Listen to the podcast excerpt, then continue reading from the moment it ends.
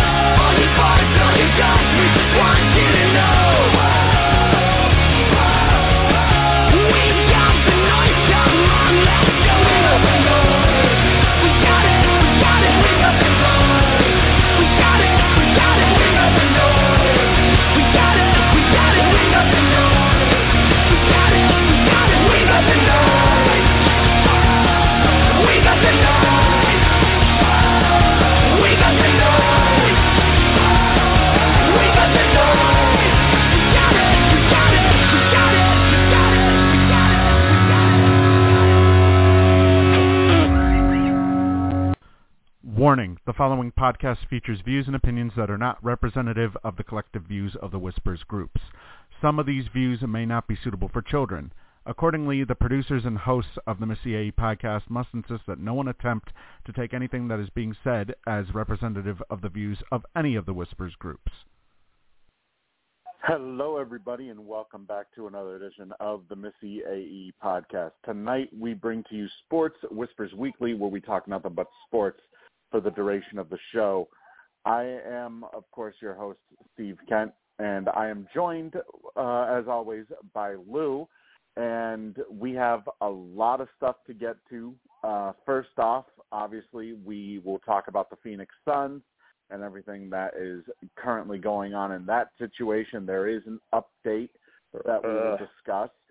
We also have a whole rash of NFL injuries to discuss. Some might be quite crucial to the teams that are affected, actually. We'll also talk a little college football, and we got a lot on the plate, even some NHL as well. So anyways, Lou, first off, Lou, thanks for having me for your show earlier today. Thank you. It was a great time. Yeah, we talked quite a bit about stuff that we're going to discuss anyways tonight. Yeah. But it was definitely an experience. I'll put it that way. It sure was. We are a very strange and unique group. And, you know, it's been about 4.5 years now since I've had taken over the show, and finally I got you on. Yeah, thing is, usually on most Saturdays they have me doing some sort of thing for work that I have to you know, they have me do some sort of training almost every single week in order to keep my myself sharp for my job, but luckily I was able to join in. I was able to join in today, luckily, and we had quite a bit of conversation, which we will continue onto this show. First off, right now I'm watching the Arkansas Razorbacks shockingly trailing their former head coach Bobby Petrino and Missouri State 17-14. Bobby Petrino, this is the first time he's been back in Fayetteville since at least a decade, I think, since he's last been the head coach. And right now, number 10 Arkansas is on, or I'm not saying they're on the verge right now, but there's the potential that they could be upset by Missouri State, unranked Missouri State today. Hmm. And the first thing, I don't know if you discussed this when I had to take a call earlier today, but we open today's podcast with some sad news. Former Major League pitcher Anthony Varvaro, who ended up leaving the sport of baseball to work as a police officer for the NYPD, was killed in a collision en route to work at a September 11th memorial event, apparently in New York City. He played most of his major league days for the Atlanta Braves, although he did spend some time with other teams as well. He was an officer of the Port Authority of New York and New Jersey, assigned to work the memorial in Manhattan, according to police and team officials. New Jersey State Police had said in a statement that he died in his adopted home of Jersey City on Sunday when the vehicle he was in was struck by an apparent wrong-way driver. The agency ended up saying that he was en route to an assignment at the day's World Trade Center ceremonies when a Toyota RAV4 going the wrong way on the New Jersey Turnpike Hudson Bay Extension East ended up striking his vehicle at 4:25 a.m. Near milepost 6.7. The driver of the Toyota was also killed, according to the police statement. Oh my! It is currently unclear as to why the driver would have been driving in the wrong direction, and the cause of the collision, I believe, is still under investigation. The Braves said in a statement that the news was sorrowful. Varvaro played roughly 4 of his 6 seasons as a pro on the Atlanta Braves roster. He voluntarily retired from Major League Baseball in 2016 in order to become a Port Authority police officer.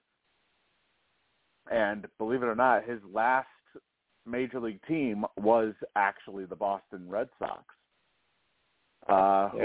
who also released a statement saying that they were deeply saddened by his passing. Now, he was... however, he was raised in the New York City borough of Staten Island, and he was drafted out of St. John's University by the Seattle Mariners back in 2005.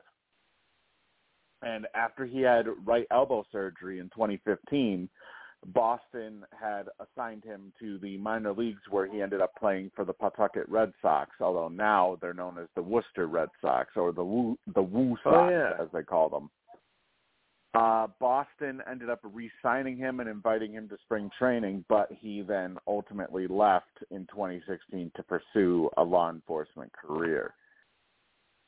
And that's just one of the many sorrowful bits of news that we have for tonight. I mean, it's sad regardless to see any sort of death occur, but especially when it's a former player who technically could still be playing today. Well, another note like that. One of the players on Clemson, his sister passed away from brain cancer, and she was only 15, and that makes it even more sad too. You know, she was honored at the game last week, and then she suffered a setback, and I forget what the position he played in, but you know, it's always hard to lose a sibling as well. Right, especially at that young of an age, at the age of 15. Brain cancer at that age, you know, that's very rare. How unlucky do you have to be to get that at such a young age? Yeah, it's very unfortunate. Yes, especially that's the one thing too, is that the number one thing that cannot be cured is cancer. It's I really hope that someday we find some sort of cure for it, because we've lost God knows how many people over the years because of a disease that for some reason nobody has been able to find a cure for so far. Yeah, I lost my partner to cancer. Oh, I'm so sorry to hear that. What kind of cancer was it? Lung cancer. Oh. Yeah, I forget which one of my relatives had lung cancer. I mean, I've lost. It's really hard to remember because I've lost quite a few relatives over the last. Well, he was the one that got me started on this. You know, with radio, we did a local show together for almost 7 years, and you know, the show ended just about as we were about to pass away. Even though we knew it was going to happen. Yeah, we knew it was going to come though. He was really getting sick towards the end of 2019, and by 2020 he was just completely out of it. So February of 2020 he passed away at the age of 52. Wow, that is very, very saddening to hear. Especially at the age. I lost a girlfriend to breast cancer at the age of 46. Jesus. So especially, that's the thing too, is like I said, cancer is one of those diseases that for some reason we just have not been able to find a cure for, no matter how much money people raise for raised to battle either breast cancer or any type of cancer. All this money that gets raised, and yet for some reason we still haven't been able to find a cure for it. So it's I almost wonder if there's automatically a cancer in all of us that just maybe gets activated at some point. Much as I hate to say it, but I think there is. I mean, it's kind of like the Walking Dead, where they said that as the premise of the show was that if you get bit by a zombie and you die, you reanimate as a zombie. But yet there were people who died by either gunshot or whatnot, and they still came back as a zombie, you know, you really wonder if there's just different diseases inside everybody's bodies that just wait to be activated. So. I'm afraid so. I think after a certain point in time, it does happen. Much as I hate to admit that. It's just very unfortunate. Yeah. Oh, we do have a it's kind of health related here. We do have an injury report, and I'm wishing I did not see this video. In the NC State game earlier today against Texas Tech, yeah. Bryce Ramirez ended up breaking his leg, and it was an open wound. We're talking an open tibia and fibula fracture. So this and it was inside out through the skin. So it looks like it could potentially. And there's no word, I don't think yet, if it's a compound fracture, but there's two different broken bones. I would assume it probably is a compound fracture, which in that case, I mean, on one hand, it's kind of easier to heal a compound fracture as opposed to a partial fracture. Obviously, he's going to need urgent surgery right away. The first concern, obviously, is potential infection. But I wish I hadn't seen that. I hadn't seen that image here. But I'm glad I didn't. Yeah, it happened at around 4 minutes left to go in the first quarter. What ended up happening is his own teammate ended up. They were trying to make a tackle, and his own teammate's helmet ended up colliding with his leg, which ultimately caught. I mean, you know, when you're basically getting hit by a guy who's going God knows how fast, especially helmet first, and you're trying to make that same tackle, and his helmet collides with your leg. It's needless to say not a pretty picture. This kind of reminds me of, I think it was Paul George who. Wasn't it Paul George who ended up having a compound fracture in college? I believe he did. I think it might, or I'm trying to remember who it was that somebody had a compound fracture in college basketball, and. It might have been actually it was Kevin Ware, I believe. Okay. It was Kevin Ware from Louisville about 9 years ago who ended up suffering a compound fracture in a game against the Stanford it wasn't against Stanford. Who was it against? It was against Duke. In the Midwest Regional Final, and it still scars me from that because I ended up watching it live. I wasn't there, but I ended up watching it on TV, and it still scars me to this day seeing that bone basically pop right out. It was looking into you live in person. Yeah, it was probably worse live in person, but that may be one of the worst injuries I've possibly seen, and I've seen quite a few leg folds. I'll put it that way. Oh, and. You know, ending up seeing what I ended up seeing here, kind of drew a little bit of a flashback, if you would, to that game. So, needless to say, it's definitely very scarring. We'll put it that way. I'm sure. Now, I want to get to the first big topic of the night. Robert Sarver. We talked about this.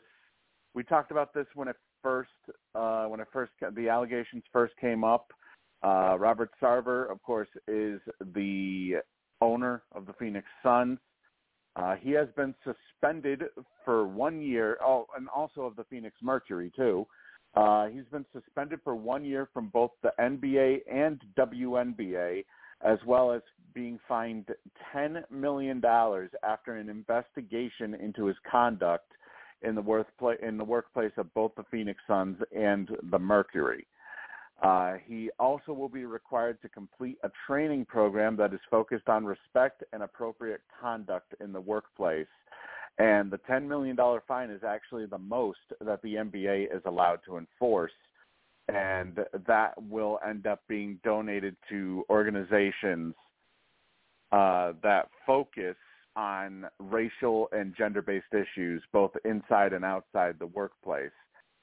And, I mean, there was plenty of evidence against Sarver from the get-go after they interviewed 320 former and current employees, and they gathered about, 80,000 documents, it said, including emails, text messages, videos, and other materials. And honestly, I don't understand why this guy isn't even out of the league. I mean, I don't know why they just put for so long. I mean, 17 years in the league, and, this has happened repeatedly. They should have done something about it a long time ago, regardless of how long they knew about it. This should have been taken care of a long time ago. And what kind of example are you setting for your league? I mean, you're an owner, and, it's bad enough when players and fans and everything get out of hand, but when the owner does this, there's no excuse for that.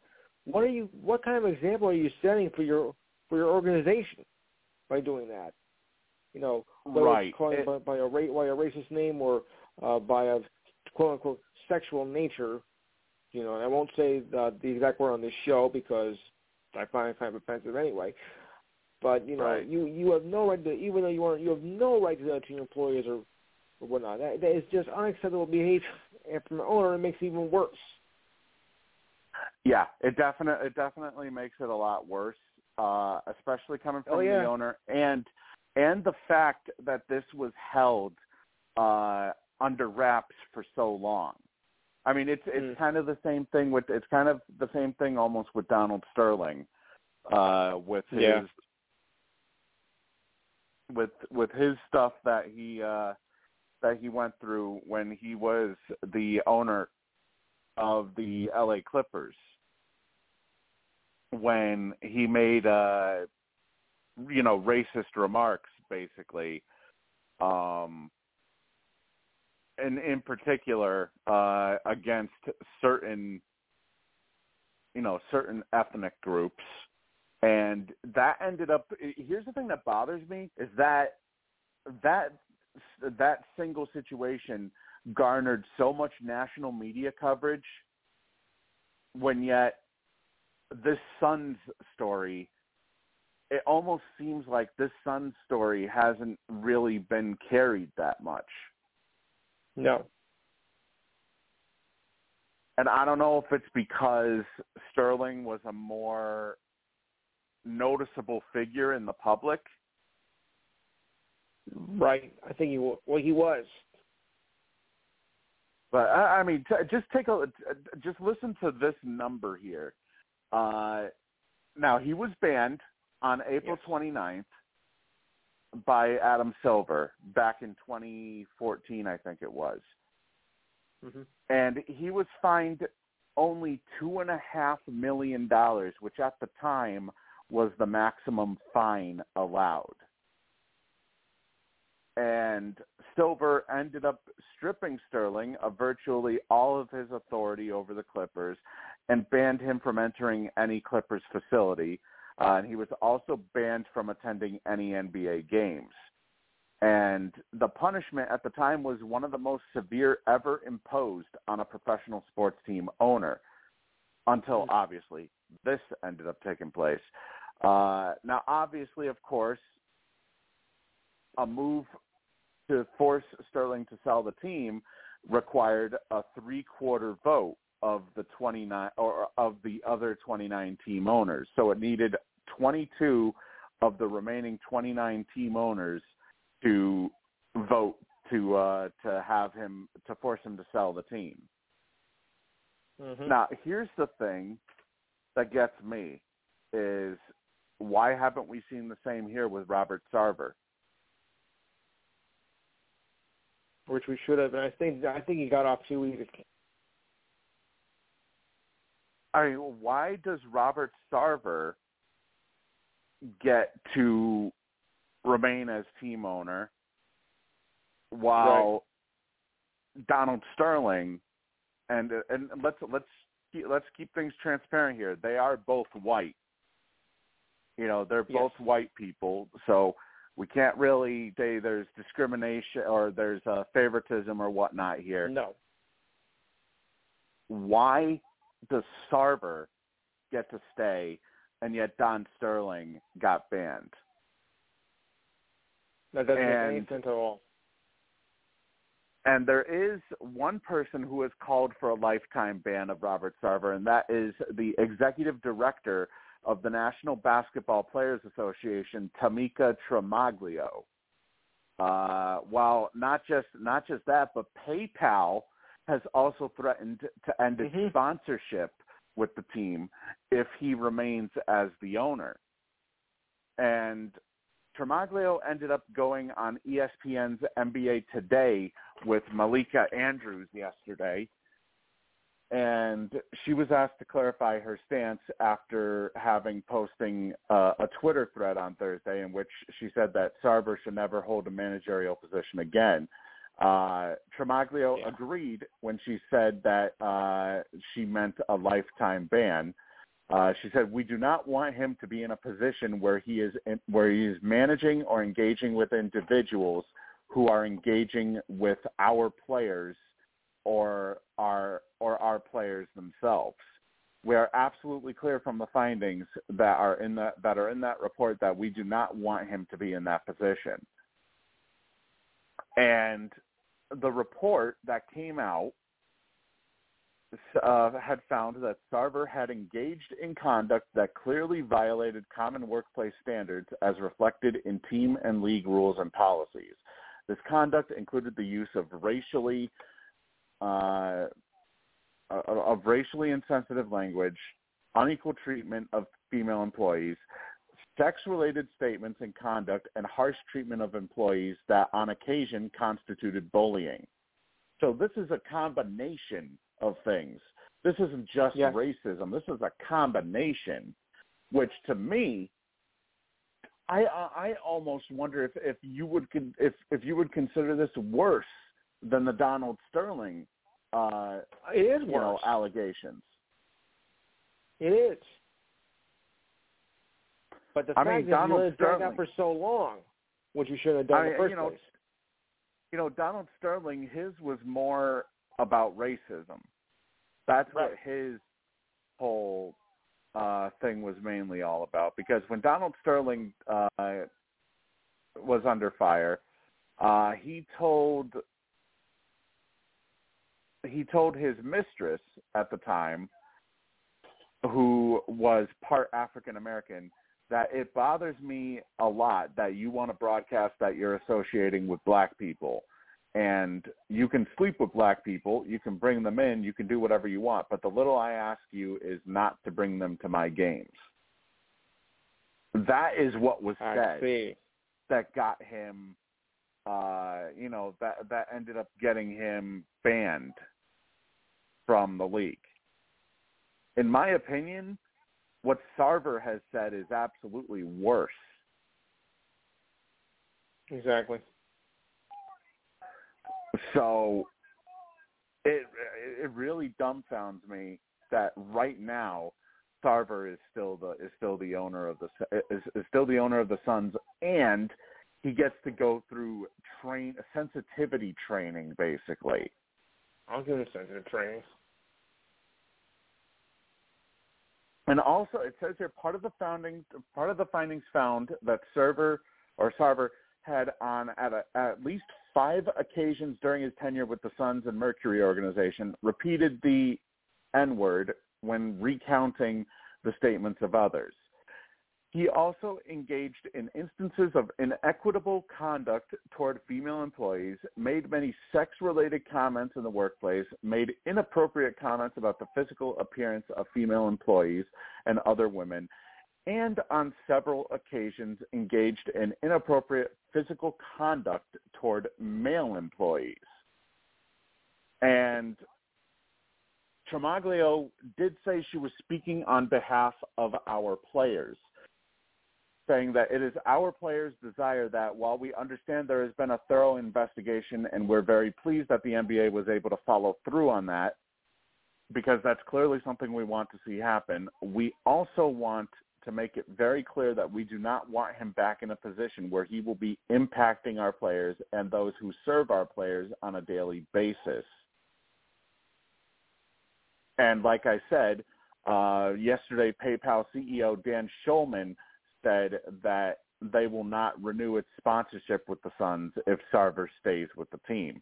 As he said in a statement, PayPal is a values-driven company and has a strong record of combating racism, sexism, and all forms of discrimination. We have reviewed the report of the NBA League's independent investigation into Phoenix Suns owner Robert Sarver, and have found his conduct unacceptable and in conflict with our values. They've been their partner since 2018. Yes. And so he said, in light of the findings of the NBA's investigation, we will not renew our sponsorship should Robert Sarver remain involved with the Suns organization after serving his suspension.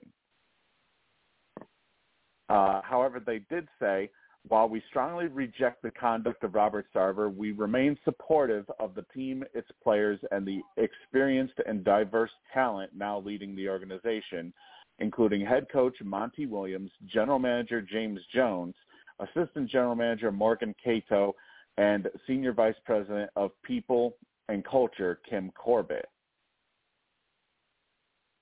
And on Thursday, in an open letter to Phoenix Suns employees and players, Team Vice Chairman Jam Najafi called on Sarver to resign, while also NBA greats LeBron James and Chris Paul have criticized the NBA for the punishment handed down to the Suns owner.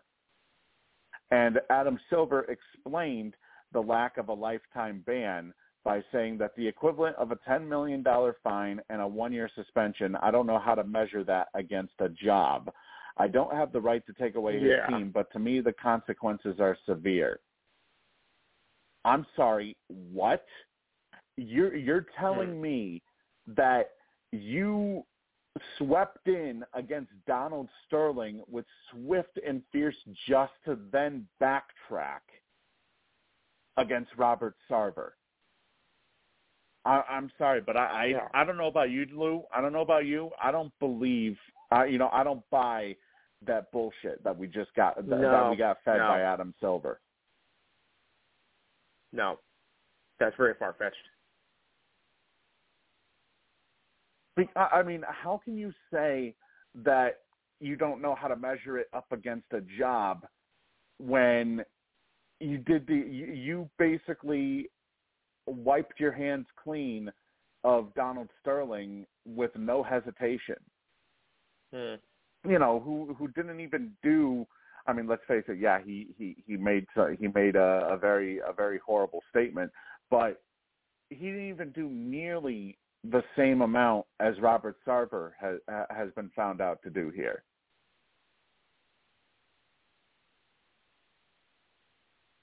Now, as far as the comments that were made, LeBron James said, I read through the Sarver stories a few times now.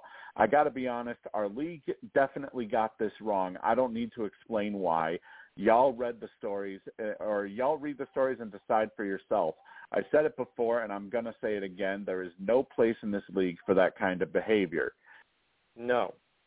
And He also went on to say, I love this league and I deeply respect our leadership, but this isn't right. There is no place for misogyny, sexism, and racism in any workplace.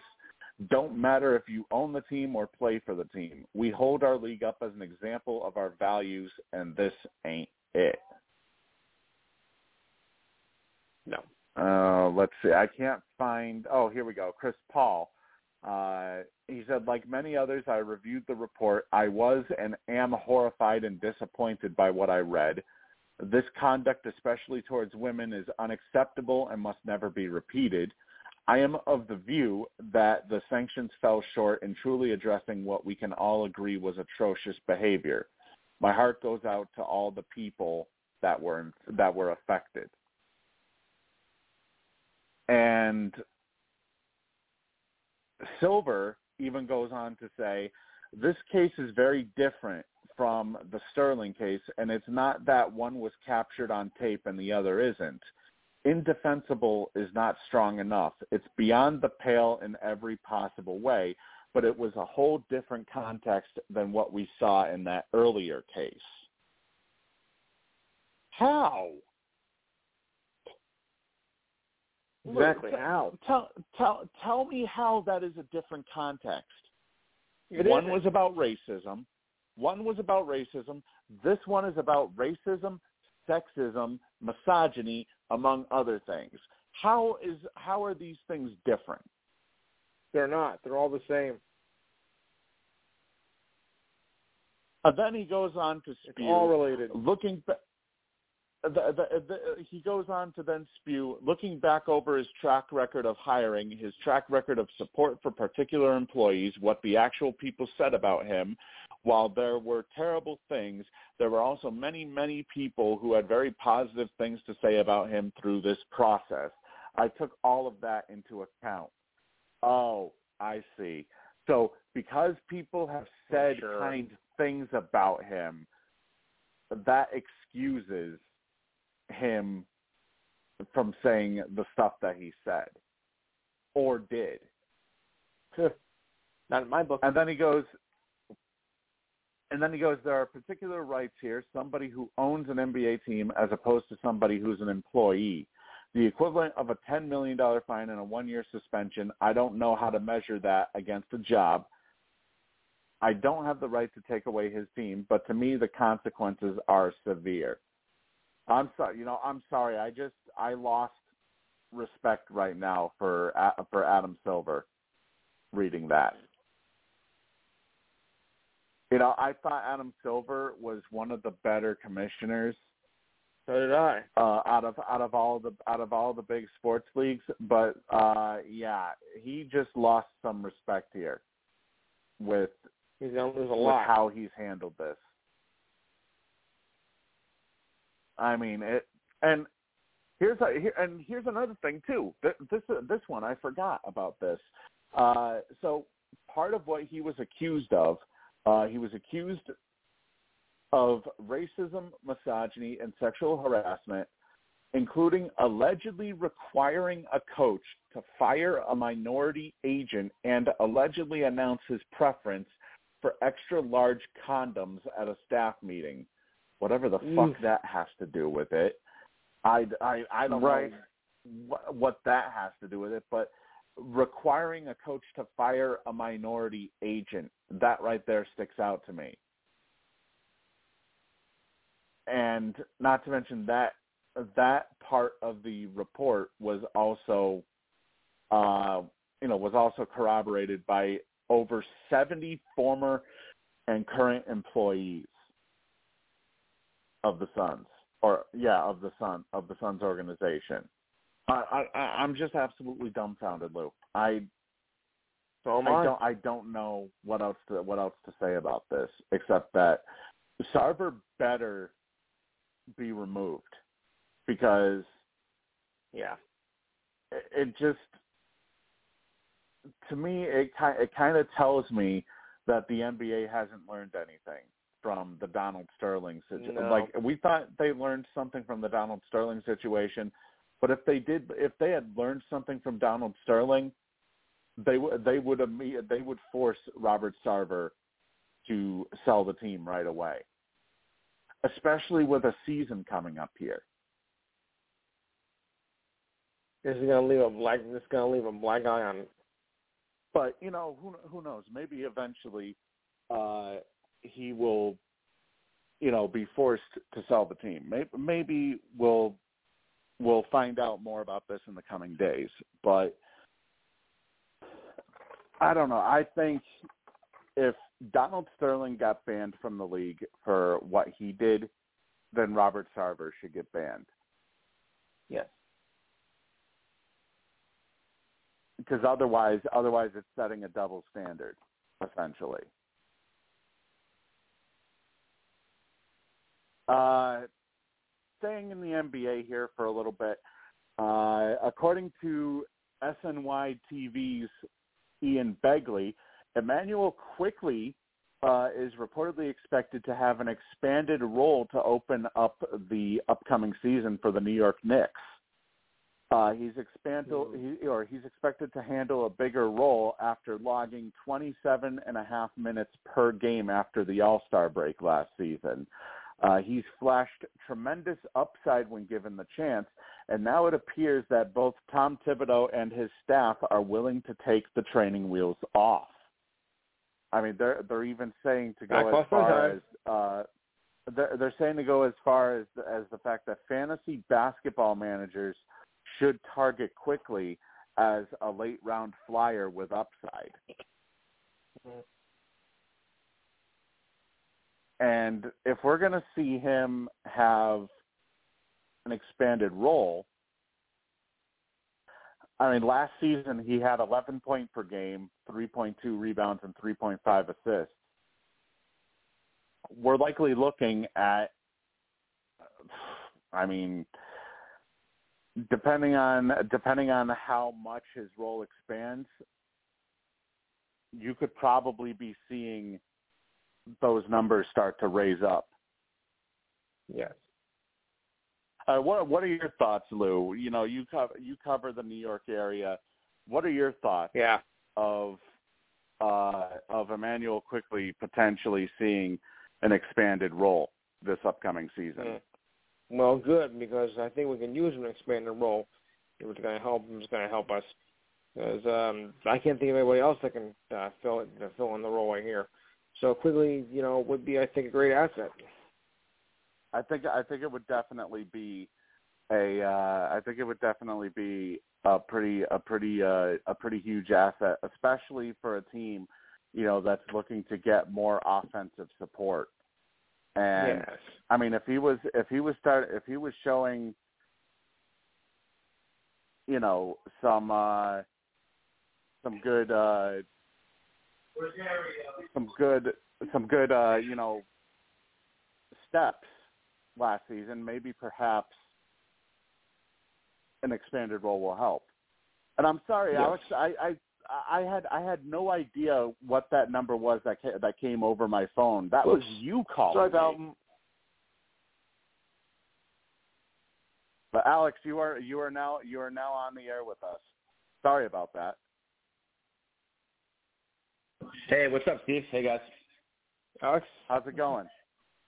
Good, man. Good. Sorry, I was traveling last week and been in and out. I moved, so I'm a little busy tonight, but I wanted to call in at least for like 20 minutes just say hello and chime in and stuff. Yeah. Oh yeah, no problem. You know, while I was in the middle of talking here just a few seconds ago, I saw your number come up over my caller ID, and I'm like, I called the wrong number. I was looking at that area code. I'm like, who is that? And then I realized when I saw the number on the dashboard now, I'm like, oh, it's Alex. Okay. Well, yeah. But yeah, Alex, we've been discussing. Well, first off, we talked about the Robert Sarver news. I mean, I want to get your thoughts first about that. The fact that the NBA has seemingly contradicted themselves by banning Donald Sterling lifetime, yet they gave Robert Sarver just a 1-year ban and a fine of $10 million. Which is probably a drop of the bucket for him. Yeah. which, you know, to me, Alex, it seems like they're committing a double standard here by, okay, they ban Donald Sterling for a racist comment that he made, but yet Robert Sarver does that and more, including sexual harassment, among other things. And he essentially, this almost seems like it's a slap on the wrist, the fact that he isn't banned. Yeah, it's really hypocritical. Maybe they thought it was, I don't know. I don't know. Maybe it was not as egregious as the level of really terrible activity that Sterling approached. I don't know. It seems like Sarver was just guilty, so it's a little bit confusing that he didn't get nearly as big of a penalty. 1 year, I guess, he can just have his family or friends run the team. If he's suspended for 1 year, it doesn't really hurt him that much. No, but yeah, I wish it was a little bit of a stiffer penalty. Yeah, and not just that, but they're also in danger of potentially losing their sponsorship with PayPal, as they have basically the CEO of PayPal, Schulman, has basically said that if Sarver remains with the Suns following his suspension, that they will pull their sponsorship from Phoenix. Wow. So at least there's some implications. At least now, maybe in other ways, he's going to get hurt a lot. But, I wish they had done more. I wish they could have really banned him. Maybe he has good attorneys, or maybe there's some loophole that they're not able to get him on. I don't know. Maybe Adam Silver's very progressive, and he's definitely a man of the players and a man of the people. So maybe Silver was kind of restricted in how much you can go after him. I don't know. It's interesting. Yeah. Well, I mean, Silver usually is very pro-player, right? He's not. He's more behind the players usually than the owners. Yes. Yeah, but I kind of find it funny though that Silver basically said that, oh, I don't know how you can measure this to a job, when yet he didn't hesitate at all to ban Donald Sterling for one racist comment that he made. That's true. That wasn't Sterling. That was Silver was already commissioner by that point. He was. Oh, interesting. Yeah, it's kind of misleading. That I'm not sure why there's a discrepancy, or why there's a difference in how they're being handled. Before I missed what you guys were talking about, what were your thoughts on it? Do you think he could have done more to really punish him? Well, the first, it seems like they've raised the fine level, because at the time, which was about 9 years ago that Donald Sterling got banned from the league, he was assigned a $2.5 million fine, which was considered at the time to be the highest fine, the highest level for a fine for a owner or an executive. Wow. And now it seems like remarkable. It seems like they've raised it since to make it now, $10 million is the maximum, which is what Sarver was given.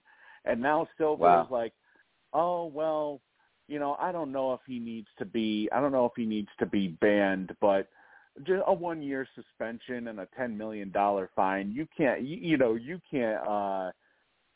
measure that to a job. You can't measure a job to that. No. To me, considering the fact that it's worse, that it's even involving female employees and his sexual treatment towards them, and even towards male employees too. It doesn't support him remaining in the league while Donald Sterling is on the outside. Yeah, I agree with you. It's a little bit strange how he handled this one. Makes you wonder. Yeah. I'm still wondering. Maybe he's a stake in the game, or maybe his friends on the side with this owner. Or I don't know. It's a little bit shady. Cahoots. Exactly. And, you know, we moved on from that, and we were talking about Emmanuel Quickley, who supposedly is going to receive a expanded role, according to Ian Begley of SNY New York. I want to get your thoughts on that, Alex, because, you know, you follow the Knicks. What are your thoughts on Emmanuel Quickley, you know, who averaged about 11.3 points per game last season, seemingly going to get a bigger role after playing around 25 and a half minutes towards the end of the season? I think that's a great move. He's one of their best players, and he's an absolute spark plug, and they need to energize the crowd. They need more scoring, too. Everyone likes Derrick Rose, but he has trouble staying healthy. And Quickley, yeah, that's the problem. The future, not Rose. I think Quickley's great. Yeah, I don't think you can play him 40 minutes, but he's a great six man. Now you said, are they thinking of starting him? All they said was expanded role. Brunson. So, yeah, I'd leave him as a six man. He's awesome in that role, and they just added Brunson. Brunson will probably be their best player, I think. Yeah, probably. And they're kind of Quickley's kind of like a, you know, he's a twinner. He's like Jamal Crawford. He's not to like insult the guy, but he's almost like position. He's not like a point guard or a shooting guard, so you kind of have to bring him off the bench. Otherwise, you might get smoked, you know, defensively if you start him. I don't Quickley. Whenever I watch him, he just scores a lot of quick points. He's a really good offensive player, so I really like him off the bench for nothing. Yeah. Yeah, but you can play. Yeah, I mean, play a six-man. You can play a six-man 35 minutes. If he's playing in the, you know, down the stretch in the fourth quarter, that's all it counts. Yeah, and plus with Brunson, we kind of saw him get exposed a little bit in the playoffs with Dallas. So maybe, perhaps, yeah. You know, I mean, yeah, they acquired Jalen Brunson this offseason. I mean, they went all in to get him, but that was a good move. You know, maybe perhaps. On the Knicks, Steve, not to totally sidetrack, but just a quick I'm glad they didn't – I'm not a big Knicks guy, but I still pull for them. I have friends that are Knicks fans. I watch them a lot. I'm glad they didn't give up the whole house for Mitchell. So I like Brunson and Quickley. Right. Right. You know, Mitchell could eventually get back to New York where he's from in a couple of years. Mm-hmm. I mean, remember when Carmelo was basically saying, "Oh, I want to go home to New York," and then they're like, "Oh, well, we'll get you here quickly, so we'll trade like Gallinari and five other players for you." They didn't have to do that, so the Knicks are being patient now, which is smart. I think they're going to wait a couple of years for Mitchell. And you know, I don't think you were with us when we discussed the Mitchell deal. I mean, what are your thoughts on Cleveland? You know, giving up so much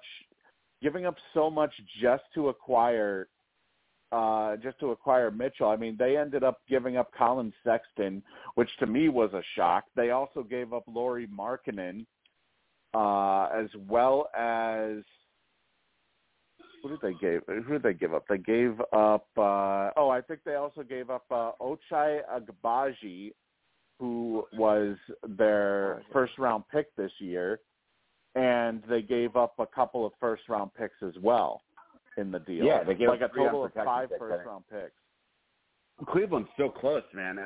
To me, at least, they're very close to being a absolute contender. Now they're a contender, I think, for the championship. They have Jared Allen, Mobley, one of the best young big men, and then one of the best young point guards, Garland. Now you have one of the best young shooting guards, Donovan Mitchell. One of the best young centers, Jared Allen. An awesome bench, Kevin Love. Rubio's coming back. They have a couple. Karis LeVert on the bench. That's a really good roster, and it's young. You got Isaac. The bench is Okoro. The bench is old. Yeah, but the core is very young. That's a great move for Cleveland. I think they're going all in. You got to figure if they're as good as their roster looks like on paper, those first round picks are going to be in the end of the first round. So they're not giving up lotto picks. That's a top. Yeah, I mean, even the East, the top 4 team, I think, in the East, top 5, top 4. Yeah, I mean, you also got Seti Osman on the bench. You got Robin Lopez. Dude, they have a great bench. I love their bench. It's like old vets. It's a good contrast, and then they have young starters. It's a really good roster. I mean, granted, this isn't anything. Anything to go off of with. Yeah, sure. I mean, just even though it's a video game, I mean, I'm looking at the NBA 2K23 roster right now. I love and their top, yeah. and their top four players with Mitchell, Garland, Allen, and Mobley are all 84 awesome or above. I mean, obviously they young. Try to make right. Yeah, Mobley's an absolute future all-star. He's the youngest of the four. Garland was just an all-star. Mitchell's obviously very much an all-star. Jared Allen's an all-star. You have four all-stars that are all, under the age of 25? That's tough to beat around the whole league. Mitchell that core is as good as any core. Yeah, Mitchell is just over 25. He's 26, but still. Oh, yeah, okay. Yeah, he's like the smart vet out of the group, and he's still young. That's an awesome – and then like you said, the bench is awesome. That's like maybe the best bench in the league. Yeah, as long as Rubio can stay healthy. As long as Rubio can stay healthy, that is. Yeah, and it's also kind of a smaller market, so when you get a chance to make a big splash, you can go and get Donovan Mitchell. It's a good move, I think. Yeah. You know, it's – I still have to say, though, Danny Ainge did quite a bang-up job, Todd Jazz, with so what's the complaint about? Yeah, he did. What do you mean? He's complaining. Well, he said he's complaining. He said that the union, that his team wasn't all together and whatnot. It wasn't it's like they weren't even there. So I mean, they didn't do that. They did that bad, but he said they weren't complete as a unit. Oh yeah. Well, he was holding the Knicks forever. I'm glad the Knicks didn't make the move. The Knicks were getting, they were going to get fleeced. They were going to get mugged. So the Knicks did the smart thing. You know, Danny though, he's never completely satisfied. Even when he makes he's always doing something. Even when he makes all these moves, and. You know what, Lou? We were talking about Arkansas earlier. They just went all the way with a pick six, 30-20 or 31-27 now over Bobby Petrino and Missouri State.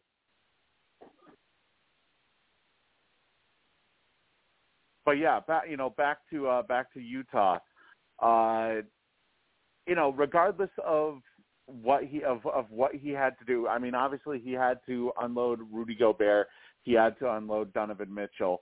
I honestly thought that they were just going to keep one and then trade the other. But ultimately, I guess knowing how Danny is, he covets draft picks. Absolutely. I mean, you saw what he did with Boston.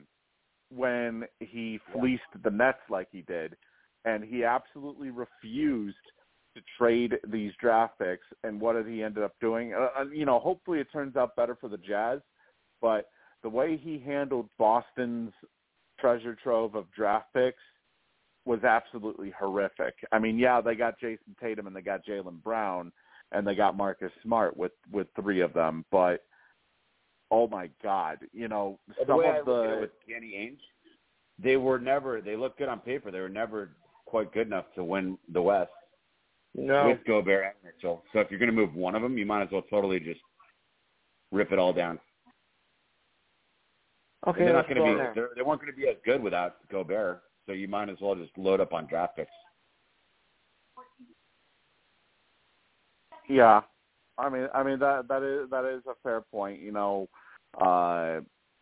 Obviously, Gobert and Mitchell, they just were never going to be able to coexist on a when you want a team that's going to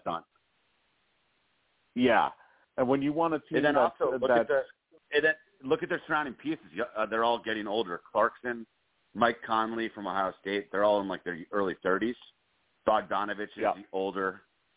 So it's they're not going to suddenly get better without one of their two stars. And it's okay, and they're old. So it's like you got to just kind of reset the roster. And Ainge got a lot of picks. They did help themselves, though. They did help themselves by bringing in Sexton and Markkanen, though.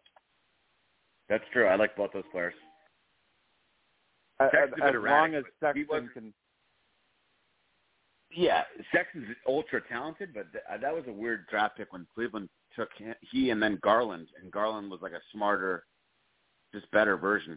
So Sexton was kind of replaced. They're kind of redundant. But it's weird though. Garland's just a smarter version of Sexton. Yeah. Yeah, it's weird though, but with because with Sexton, it kind of seemed like he was really starting to come around before he got injured, which ended up ending his season last year. I just didn't like that.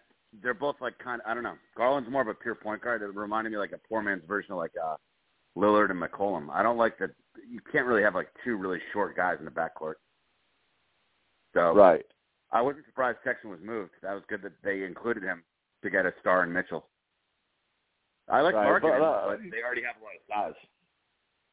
They still have three bigs without him. They still have Love, Allen, and Mobley. But although Markkanen was awesome last year playing small forward, they started almost 3 7-footers. But I don't know. They got Mitchell. Yeah. I mean, that's a win for Cleveland. Yeah, Lou, what are your thoughts, Lou, on Utah and the haul that they ended up getting for both Donovan Mitchell and Rudy Gobert? Yeah, well, we knew Gobert was going there. That might have been his problem. I think we'll like maybe Gobert or Mitchell would have come to the Knicks, but I think this was the right move to begin with. We knew Gobert was going, though. Yeah. By the way, Lou, Lou, what I wanted to say on the other show, you were talking about Joe Harris and him being 100% for this upcoming season. You know what I was trying to think of what I wanted to say, but I ended up forgetting about it earlier. But Harris, with him coming back, I actually like that. I still like that Nets team, assuming that Ben Simmons will finally see. That's another story altogether. And if he'll grow some stones, and actually decide to put on a Brooklyn Nets uniform and actually go out and play this season, and with the re-addition of Joe Harris coming back off of injury, you could potentially see the Brooklyn Nets be what they were. Which was a powerhouse atop the Eastern Conference before all of the events of the past two seasons have taken place. And I mean, hopefully, I don't know how the rules are going to be in New York with in regards to COVID, if they're still do they still require him to? Yes.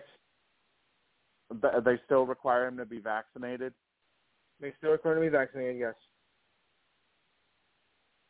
Well, that's the thing. I don't even know if Kyrie got vaccinated. So you may still have that same problem in Brooklyn. So, yeah, you're probably going to still have that same problem then in Brooklyn. Yeah. And it's all because he doesn't want to get vaccinated. But other than that, bringing back Joe Harris, I still believe that if you had Joe Harris on that roster when they faced off against Boston in the first round, that might have been a completely different series. Yes, because Harris is such a big threat offensively that Boston would have been forced to move away from double teaming, either Kyrie or Durant, and would have to pay attention to Harris as well. So, I still, I do think that with Harris coming back, Brooklyn. I mean, originally it looked like it was going to be a complete dumpster fire, but now, maybe perhaps. Now with Harris coming back, that perhaps things will kind of go back to how they were at the beginning of the Durant-Kyrie Irving marriage with Brooklyn. Because, I mean, if they're all on the same page, they have a huge possibility of, you know, being absolute powerhouses in the Eastern Conference. Yes. Who's their starting center? Claxton? Yeah, that's a weak no, link. It is. That's a weak spot. It's not Claxton. Did they bring someone? I don't remember who. Who was it last year? Durant's, you know what? Really, it would have to. They're kind of soft. They're soft down low. It would have to be Claxton this year, I guess, because it wasn't. I remember Claxton coming off of the bench. I think it was. Really, they might have added someone. Steve, check their roster. I think it was Drummond last year. Drummond signed somewhere else. Yeah, I think it was because I remember Boston taking complete advantage of Andre Drummond throughout the entire 4-game series. Yeah, Drummond is with Chicago right now. Oh, that's right. Yeah, he's a matador on defense. But I remember him getting completely taken advantage of by the Boston Celtics during that four game sweep in the playoffs. And he's like athletic and massive, and the guy just can't play defense. Very weird. Yeah. Mental. Yeah. And every time Claxton wacky. Every time he's a what? Oh, I was gonna say Claxton. Or sorry, I was gonna say Drummond's just kind of a airhead and kind of lazy. Because as athletic and as big as he is, he should be a good defender. It's all about hustle. He's not. He doesn't really like to sweat that much. But he wants to be the rebounding king. I kind of get that that bit of a vibe too from him. Like ever since he, I think didn't he date a Kardashian or something? Or so he's got. There's your first mistake. He's inflicted. Yeah, I'm trying to remember who did he have. He had some sort of relationship you're thinking about Tristan Thompson. I'm thinking of Tristan Thompson. Wait a minute. Yeah, Tristan Thompson's got the curse. the Kardashian. No, Kardashian. The Kardashian hex. Who was it? You know what? Andre Drummond dated that Nickelodeon star, Jeanette McCurdy. Yeah. She's like 4 feet tall. And Sam. Yeah, and it seemed after that because he dated her when he was with the Detroit Pistons, and after and he ended up leaving Detroit. He just was never the same player after that. Yeah. Hey, Steve, back real quick. I just was curious. Did you get the new 2K? I love that game. I did. Did you get the new one? Is it really good? I did. Same thing. You know, I will say they kept a lot of the stuff that they had last year. Some improvements that they made. They really made ball movement and speed actually matter this year. So when I say that, that's awesome. What I mean is you won't find players basically like running circles around other players. You won't see that happen because they actually made speed mean something this year. I got a big flat or not have to get that. Do you do franchise? Not speed, but fatigue. Do you do a franchise or fantasy draft? How do you play? Do you do fantasy draft or do you franchise? I do my career actually. Oh, okay, cool. But I mean I used to play franchise. I haven't played franchise in years. Yeah. I think the last one I did was when Kyrie was with Boston. Oh, okay. Yeah, I was impressed. I hadn't played 2K for many years, maybe at least 5 or 6 years, and then I got the one last year. It's nothing was really good. It's nothing like how 2K used to be. The 2K has taken massive steps forward It's a really good game. I'm gonna have to get the new NBA.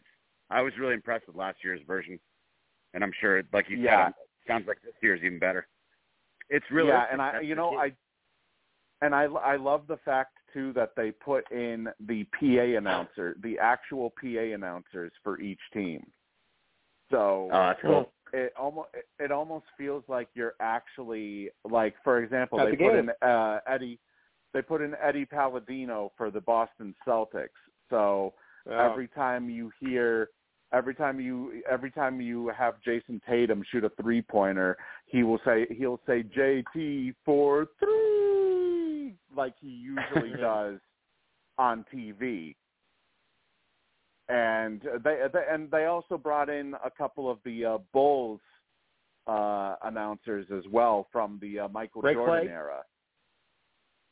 I think so. Cool. I think they added him this year. Yeah, I think they added him this year because he wasn't in. I don't think he was in last year's game. I think they just added him in this year. That's cool. Or to put this way, more of a, Phil Jackson's twin. It's maybe the most realistic sports game that's out there right now. Yeah, I'll just put it that way. Nice. Now moving on a little bit to the NFL, we did have quite a few injuries take place this week. Just to start off with here, Dak Prescott, according to Ian Rappaport of NFL Network, he did undergo successful surgery on his fractured thumb this past Monday. And I know there's been reports that maybe we may be looking at an early return for him, which for me would, in my opinion, would be a huge mistake. I think it would be a huge mistake if they decide to bring him back earlier than anticipated, because we all know that never goes well. Just look at Russell Wilson when he injured. What was it? His ankle last year? Yes. Yeah. And they ended up bringing him back, and he played. Or no, was it his ankle or his hand? I think it was his ankle. Oh no, you're right. Because I remember he played like he played like shit the entire rest of the year, and everybody was saying, well, maybe he shouldn't have been brought back, considering the fact that Seattle was nowhere in a playoff spot. Yet they decided to still bring him back, and that was costly. Yeah, and it completely, it just completely killed the rest of the season. Now, Prescott, they're looking at a possible return date of Week 8, considering the Cowboys have a Week 9 bye. So at the very least, he would be ready by Week 10 if they decide to let him heal through the bye. But I guess the decision is likely going to depend on how desperate they get, considering the fact that Cooper Rush is going to be their quarterback for the foreseeable future here, which, and I'm sorry for you, Lou, but I don't know if I want to put my the fate of my team in the hands of Cooper Rush. Really? I thought maybe he might do well. I mean, I don't know. With him under Mike McCarthy, considering McCarthy's questionable decisions already as a Cowboys coach, I'm not sure if he would be a good fit. I thought that maybe perhaps they would try and get another quarterback. I mean, I know Cam Newton was supposedly on the market. Jimmy G's name has been thrown out there, but honestly, with how Trey Lance shat the bed last week, maybe perhaps Jimmy G might be starting again for the Niners sooner than we anticipate. But I really think if I was the Cowboys, I mean, all these reports about him potentially being ready in 3 to 4 weeks, I I wouldn't rush him back. I'll put it that way. Right, right. Because we've seen how rushing somebody back from injury, I mean, it almost re-aggravates kind of. Yeah, it almost kind of amplifies a possibility that he may get re-injured, if anything. That's very common. So. Well, I mean, they're in trouble either way, regardless of Dak, because they look like crap. They put up 3 points. Yeah, crap. Their offensive line is in shambles. I mean, that's 500 team, I think.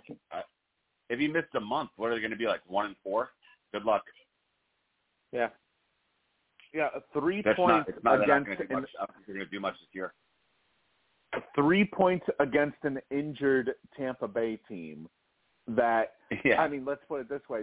Their offensive line, I'm surprised that Dallas couldn't get to Brady more than they ended up doing. Because this is a team that's missing like 2 or 3 of their starting guards or of their starting offensive line. I mean, how are you not able to take advantage of that situation there? And they gave Dak like half of their salary cap. So good luck, Jerry. Jerry Jones once again. Awesome general manager. Yeah, not just that, but they a majority of their team is centered around him and Zeke. You know, yeah, Ezekiel Elliott, exactly. So it's.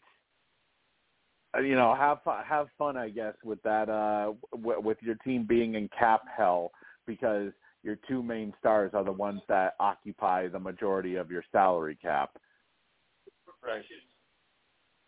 And you know what? Speaking of quarterbacks, how surprised were you guys that Geno Smith all of a sudden was playing like as if he was back in college? Huh, that is surprising. Yeah. I like them tomorrow. They're getting 9.5 points against a very suspect San Francisco team. Trey Lance, I mean, come on. I don't know. I think that's a close game. I don't know. I like to play a couple games here and there. Yeah, Gino looks reborn. It's his second shot. And he's not playing in the cesspool known as New York Jets. So, Pete Carroll knows what he's doing. I don't know.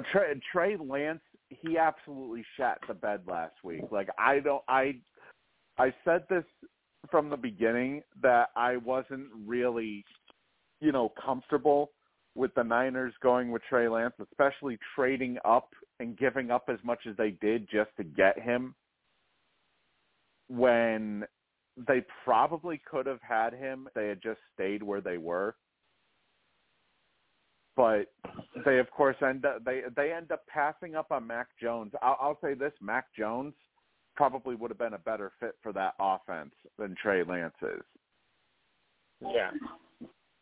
But then again, Mac Jones is now stuck on a middling Patriots team that for some reason has a defensive coordinator as an offensive coordinator. Wow. Yeah, and you know how it goes. When a team gives up that much for a player, they're going to be married to him for a while. They're not going to admit a mistake. Exactly. You know, Trey Lance will be there for 3 years, probably. He hasn't shown anything. That's to me. Yeah, but Geno Smith though, I was very surprised by how well he performed for Seattle, especially against Denver, whose defense is usually pretty terrifying to play against. And somehow, you know, Geno, at least at the start of the game, seemed to be carving up that defense of Denver's.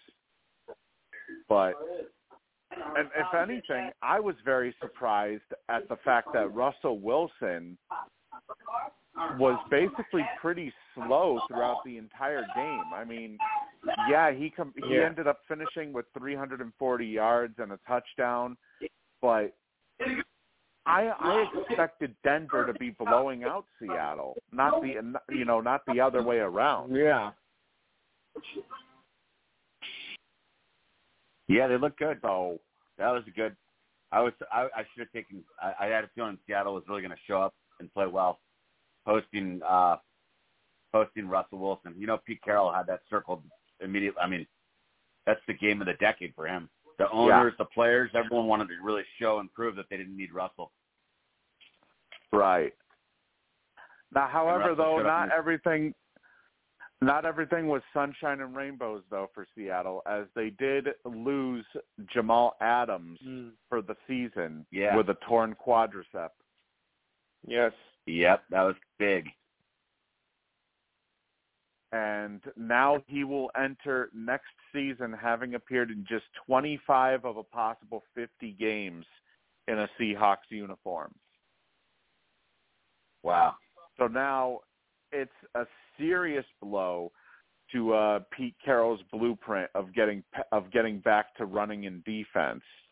And with no guaranteed money remaining on his deal after this season, could there be a possibility that maybe Seattle may choose to cut bait with Adams, considering the fact that he'll be soon to be 27. Could Seattle potentially look to move on from him? Yeah, it's kind of a weird fit to give that much money and that much capital to a safety when you have to kind of rebuild. So he's might be a little bit too costly for them to, keep long term. Good player, though. Not to mention, he comes with an $18.1 million cap hit too. Yeah, that's Lou, too much. They probably got to move on. Lou, what are your thoughts on that? I mean, yeah, he's going to be 27, coming back from a torn quadricep. You know, that's a tough one. Will they stay with Jamal Adams, or considering they're in a rebuild or they're going to be heading on a rebuild, could they potentially look to move on from him? They might be able to, since there's a rebuild and whatnot. I think probably they're just going to have to move on without him. And a torn quad, that's a little bit hard to come back from. Exactly. All right, you don't know what his speed is going to be like too, especially coming back from a quad tear. You know, I mean, I guess it would be harder. if you were a running back, but yeah. You know, you don't know exactly how this is going to impact his speed out there on defense. Tears, T.J. Watt of the Pittsburgh Steelers will reportedly miss, I believe it's around 6 weeks, with a torn pectoral muscle. As even though I believe he was placed on. Wait, let me double check. I think he was placed on injured reserve this past week. Yes. Okay. Yeah. So he will miss at least the next four games. But from what I've read it's probably closer to 6 weeks that he will miss, though. So that's definitely a huge impact for a terrifying Steelers defense, which is usually one of the better defenses in the league. However, good news for Pittsburgh, though, is that Najee Harris is likely to play tomorrow against the Patriots after tests on his injured foot came back negative. So was that, Steve? Najee Harris, their running back. Gotcha. They got a lot of good talent, man. If they get their quarterback straightened out. They added the guy from Georgia, the receiver, Deontay Johnson. They have an awesome running back. They're all pretty young, too. Right. You think Pickett's the real deal? I mean, you know, we won't know until we actually see him play. Until we actually get to see him play. And, I mean, it's one thing to play in preseason games. It's another thing to play in the actual regular season. you know, when you're not playing against backups and you're playing against starters. But all indications are, it seems like if he does get to start, he has a legitimate chance to be a legitimate starting quarterback. However, according to Mike Tomlin, though, he has basically shut down any plans to have Kenny Pickett start at all this season. Wow. As he has said that this team is Mitch Trubisky's team. So, barring an injury to Mitch Trubisky, that's pretty much the only way you're probably going to see Kenny Pickett out on the field this year. Well, I'll tell you what, it looks like with Matt Nagy, with Chicago, with that dumpster fire of an offense, it's almost Trubisky, it's like he left like a Jets-type franchise. Maybe not Trubisky could be really good. He's got plenty of talent. Maybe this is a good fit for him in Pittsburgh. Yeah, I mean, so yeah, I don't mean to jump the gun. I think maybe they have a good issue. Maybe they might have two. Trubisky's what? Still like 20. What is he? Late 20s? Not old. He's still young. I'm pretty sure. 5, 6 years maybe in the league. He's still got plenty of time left, and now he's in a much better situation. So let's see. They named him a captain too. That's pretty good sign that they like him. Yeah. He's 28 actually. I just looked it up. Yeah. It's so hard to determine how good these guys are, especially if you're a quarterback in some of these teams. Like, look at Geno Smith. Look at Trubisky. Right. I would like the chances of at least one of them having a really good year now that they're in, like, a normal environment, not a toxic environment. Yeah. And what about both that Steelers game? You know, both highly reputable, accomplished, high draft picks for a reason. Right. And you know what? Speaking of the Steelers, what about that game against the Bengals last week, where Joe Burrow was doing everything he could to give the Steelers the win, even throwing 4 picks and fumbling the ball away once. You know, 5 turnovers. Then you have Cincinnati's Evan McPherson. Hit I think it was a new franchise record 59-yard field goal. Yeah. And then we had a battle of missed field goal attempts. It was a complete mess in Cincinnati last week, and somehow Pittsburgh was able to walk away barely with the win. 23-20 in overtime, exactly. Oh yeah! Wow. I mean, there was a total. They had 2 missed field goals. Followed by, So there were 5 drives total in overtime. There was a punt, a missed field goal, and then another punt. And somehow Pittsburgh Boswell was able to hit a 53-yard field goal to win the game. That was nuts. So crazy it out. And it was. It motivated the Denver rookie coach to kick a 95-yarder instead of letting Russ Wilson try to beat his old team.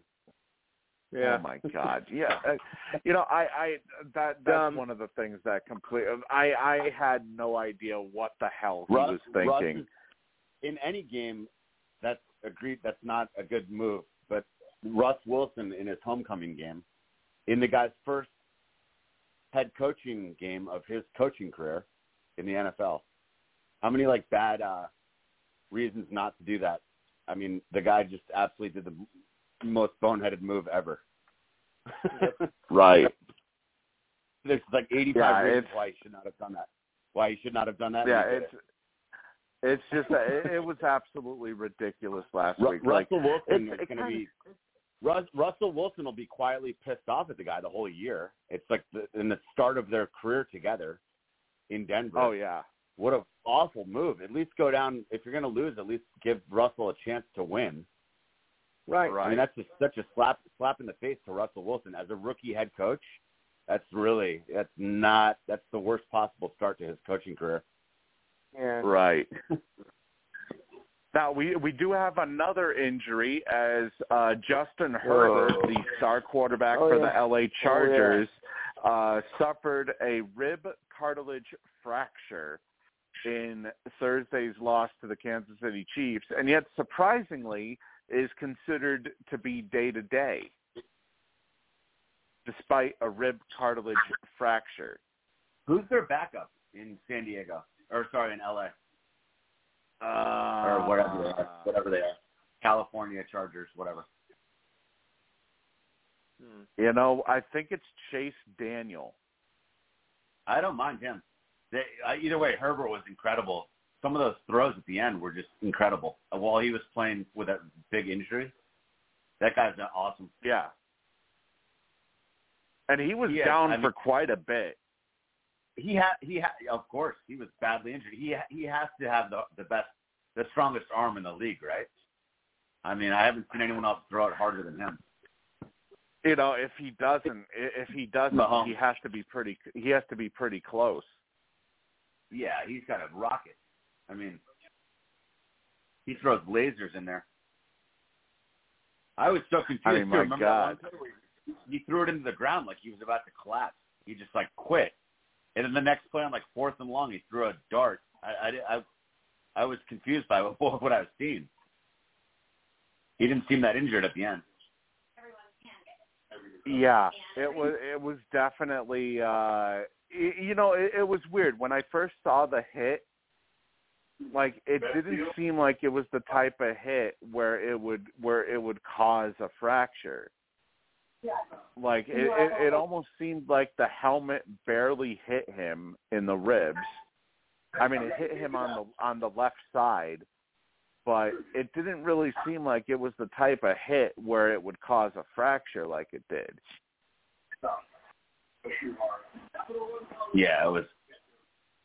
He has to miss time. I don't know. All it takes is another really big hit in the pocket, and he'll miss 3 months.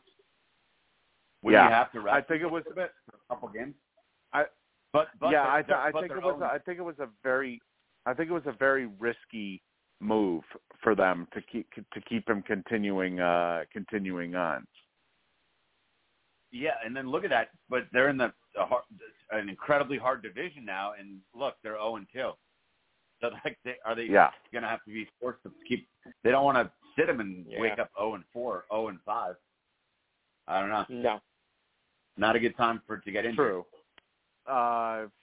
Elsewhere in the league, I mean, Miami, you know, they're off to a quick start, a 1-0 start, and I gotta tell you, the Tua to Tyreek connection.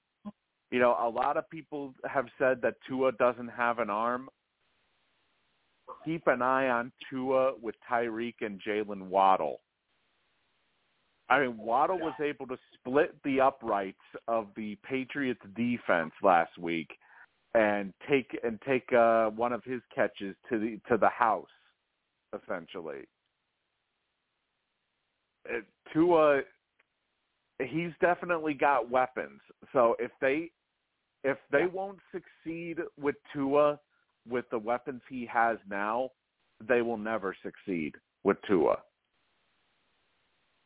So now that they got Tyreek Hill and they got Jalen Waddle, and Hill had a massive game, 8 catches, 94 yards. Jalen Waddle had 4 catches, 69 yards, and a touchdown.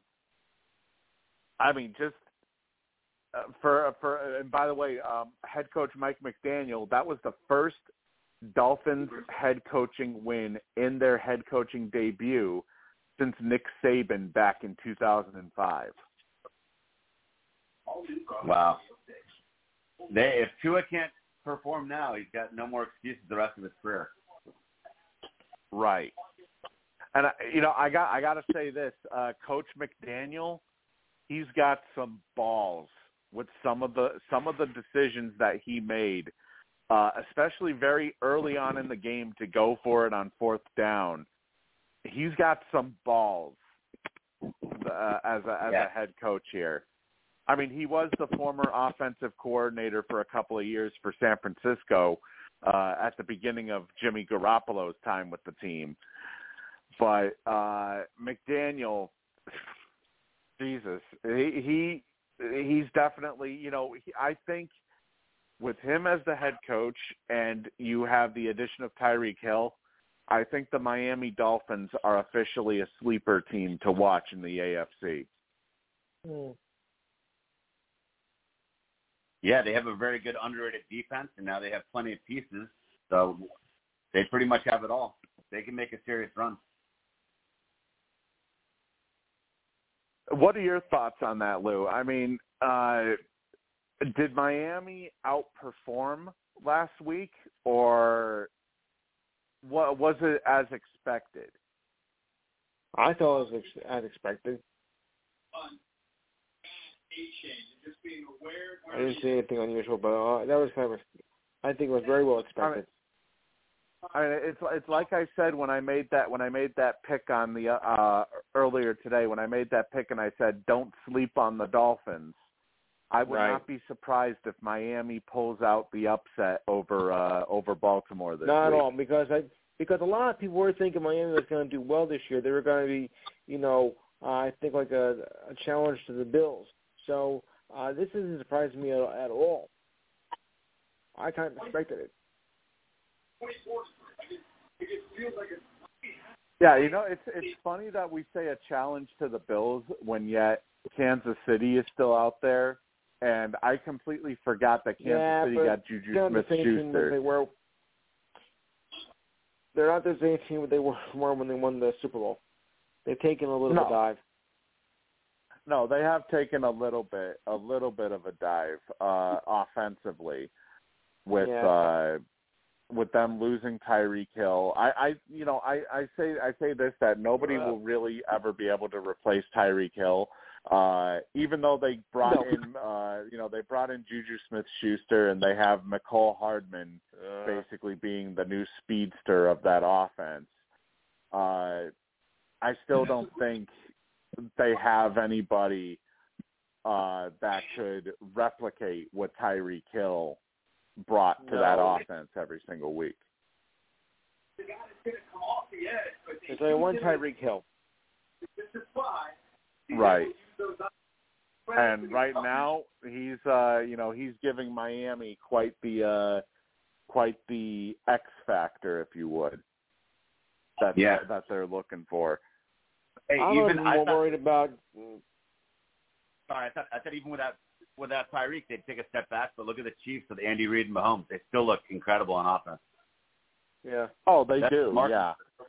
To lose the talent like Tyreek and then still just be able to explode offensively is really a testament to how good they are. Yeah. You know, I've said before that Pat Mahomes is like a human cheat code where he makes throws that you would almost think you could only see in a video game. And he's still able to make those throws like it's nothing. Yeah, he's absolutely incredible. And also, a little bit to go with what I was saying about Miami and watch out for them against the Ravens. The Ravens will be without one of their top cornerbacks, Kyle Fuller, as he suffered an ACL tear. To effectively probably end his season. So now, Marcus Peters is still recovering from his torn ACL last year, and it's unknown if he'll be able to play for week 2. So right now, I mean, Miami, if anything, their receivers should be licking their chops at the chance to go against this Ravens secondary. And not just that, but Derek Barnett of the Philadelphia Eagles, he also suffered a torn ACL last week against the Lions. He strangely walked off on his own power, but yet somehow he ended up suffering a torn ACL last week. So he is done for the year for the Eagles. as an Eagles fan, he was the number one pick, and they gave up multiple picks for him, and he's been a bust. He also gets a lot of stupid penalties. So I'm not really crying over it. I obviously wish no injury on him, but he's not as big a loss as some people would think. He's a rotational, you know, he's bad. The guy literally, whenever he plays, he gets like one or two late hit, roughing the passer. I've never seen a guy get so penalized. So I guess they'll have less penalties now that he's injured. You know, though, I gotta say, I'm really skeptical about the Eagles' chances this week because they're facing Kirk Cousins, who always seems to absolutely torch the Eagles' defense every time he plays Philly. So I think Philly may be looking at a potential 1-1 record after this week because I'm not all too certain. Their defensive coordinator that their head coach brought over is like Mr. Vanilla. He plays like prevent defense the whole game. I can't stand him. So they have Darius Slay and Bradbury. They added 3 All-Pros and Jordan Davis, N'Kobe Dean. I mean, they added 5 or 6 awesome defenders. And last week I watched the game against Detroit. They were like in prevent defense. I bet that game it was Eagles. They were up 18 with 8 minutes left, and they won by 3. I mean, what? Yeah, their defense was absolute. Their defense was absolute Swiss. It was Swiss cheese last week. They don't like how do you let? They put no pressure on the court. They back in coverage. It's like you add all these awesome athletes, and then you don't send them after the quarterback. Like, what are you doing? Their defensive coordinator is terrible. I think they're gonna have a great year, but yeah, this week they're gonna give up 40 points to the Vikings. I don't know if they can outscore them. Yeah. It's literally like you look at that defense, and you look at who they faced, and it's like, how the hell do you give up? What was it, 38 points or something? 35 points to the Lions. 35 points to the Lions. Who, I mean, let's face it, they don't have. They're one of the worst offenses in the league. How do you give up that much to one of the worst offenses in the league? Yeah, it's pretty mind-boggling. Alarming. Can you, if he's relatively new, have you seen a defensive coordinator get fired, though, during the year? Wouldn't they have to, like, wait till the offseason? I don't know. You can, I mean, they fired an offensive coordinator. You know, Carolina, they fired who was it? They fired their offensive coordinator last year, Joe Brady. I'm telling you, if they give up a lot of points, like I said, they brought in a lot of good defenders. You know football. They have a lot of good players on their defense. So if they keep getting lit up, they have to switch the coach. They blitzed it all. The line, Jared Goff was like Joe Montana. He has 15 seconds to throw the ball. Like, what are you doing? You got to blitz a little bit. I don't know. I agree, Steve. They're going to get torched by Kirk Cousins. Justin Jefferson, a guy they should have taken over Reagor, he'll probably have like 3 touchdowns. Dalvin Cook. I don't know. It's also on Monday Night Football, and he's been getting, you know, Eagles fans are not quiet. He's been getting trashed in the media. Maybe the coordinator, like, blitzes all night. At least do something. I mean, Swiss cheese defense. But it's like I said before, it doesn't make sense because they have a lot of good players on defense. So it's got to be the coach, right? You know, we don't know exactly what it's going to look like on Monday night, but I would not be surprised at all if Cousins absolutely destroys that defense again. And the Eagles did look good. The Lions are improved. They're going to be like a decent team this year, maybe 7 wins, but still you can't get 35 points like that. I think Monday night, for anyone who likes to throw a couple shekels, a little dollars around, I think it's going to be very high scoring. Take the over. I mean, I wouldn't be surprised. I'd be like in the 70s. I mean, freaking Jared Goff and Hurts combined for 73 points. What's Justin Jefferson and Hurts going to do on Monday Night Football? They're going to score a lot of points. Right. Yes. I wouldn't be surprised at all if it's a very high scoring game. If anything, I would be surprised if it's low scoring because let's face it, these aren't two defensive teams. No. Yeah, it's true. Now we did also have injury to Mac Jones last week, who apparently they said he was suffering back spasms after he got basically folded in half by two Dolphins defenders, which surprisingly they did not call roughing the passer on that play. For some reason, even though he got absolutely folded after he threw the ball by two Dolphins defenders. But apparently it sounds like he's not expected to miss this week. He is expected to play against Pittsburgh. The Cowboys, on the other hand, they didn't just lose Dak Prescott. They also lost left guard Connor McGovern, who is expected to miss a couple of weeks with his ankle injury after he got rolled up by a Buccaneers defender. They also lost safety Jaron Kearse as well, who was diagnosed with a sprained MCL. So Kearse is expected to be out 2 to 4 weeks. So it looks like Donovan Wilson will probably take over at the safety position for Kearse moving forward, and Matt Farniuk looks like will be the replacement for McGovern in the upcoming games. Interesting.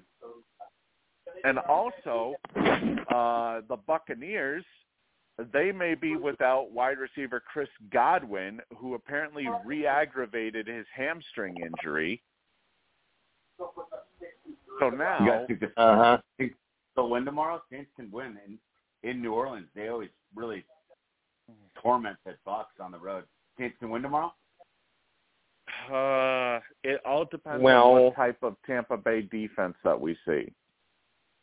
Also, Brady might just be on a total mission this year to go undefeated and retire. I know Brady's not scared of the Saints. He's not part of that overall history.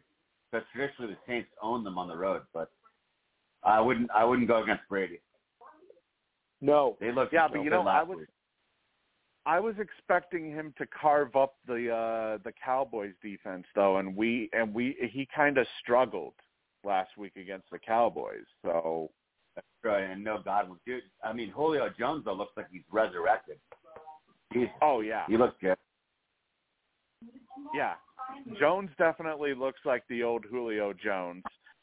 And, I mean, of course, obviously, you also have Russell Gage out there who's expected to see more snaps now with Chris Godwin being out. And, obviously, you have Mike Evans, who is the number one receiver now with Godwin being out. So he only had a 26% target share last week. So chances are you're going to see Brady probably throw more to him this week against the Saints. You know, I wouldn't be surprised if we potentially see a high-scoring game against the Saints. And also, you know, the Buccaneers, they're also going to be without Donovan Smith, who suffered a hyperextended elbow. But actually, no, it says that it'll be dependent on his pain tolerance. So maybe perhaps he will be ready to go against the Saints. But you know, it just seems like injuries are piling up, and this was literally just week one. I mean, Keenan Allen, you know, he's out with a hamstring injury now. I don't think he played Thursday. Did he play Thursday? I wasn't able to see the game. No, Keenan Allen was injured. Mike Williams, like 9 catches for 130. Chargers, that's what I thought. They're so talented. The Chargers have a lot of talent. They got to start winning games. Yeah. I figured he probably wasn't going to play with the hamstring issue. So, you know, he's out. T. Higgins, he suffered a concussion against the Steelers last week. You know, it's just injuries are just seemingly piling up, and this is just the first week. Who knows what to expect as the weeks go on? I mean, my God.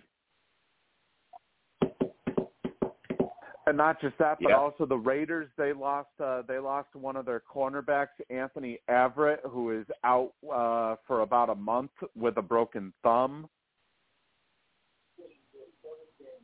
You know, there's it just really seems like, and also the Patriots, they lost Ty Montgomery to injured reserve. He got placed on injured reserve. It doesn't say what type of injury he had, though, even though he scored a touchdown against Miami. You know, it's people are basically dropping like flies. You also have Elijah Mitchell of the 49ers who got placed on he's expected to miss about 8 weeks with a sprained MCL, according to Coach Kyle Shanahan. Wow. And now their starting running back is Jeff Wilson. Wow. Yeah, they always have a running backs. But, yeah, it's not good. Niners aren't going to be that great this year, I don't think. No. We'll see. Who, Arizona? No. Niners. I mean, they're married to a very questionable quarterback. I mean, and a lot of their roster, you wait 3 or 4 years and then it doesn't work out. Their other really good players are just getting older, and maybe they start leaving. You got to win now. I don't know. Right? They're kind of it's going to be. It's going to be. Needless to say, it's not going to be a pretty picture with that San Francisco roster. I mean, I didn't really believe with that. You know, Trey Lance didn't even play at a top college. Like, he didn't even play at a ranked college. And he was putting up these big numbers in just his freshman season. And I mean, I literally said this in our Sports Whispers group when we first started covering the whole Trey Lance stuff, and he played one game during the COVID season, and he went a perfect 16-0 in college in 2019 with 28 touchdowns and no picks, or actually I should say 42 total touchdowns, because he also had 14 rushing touchdowns.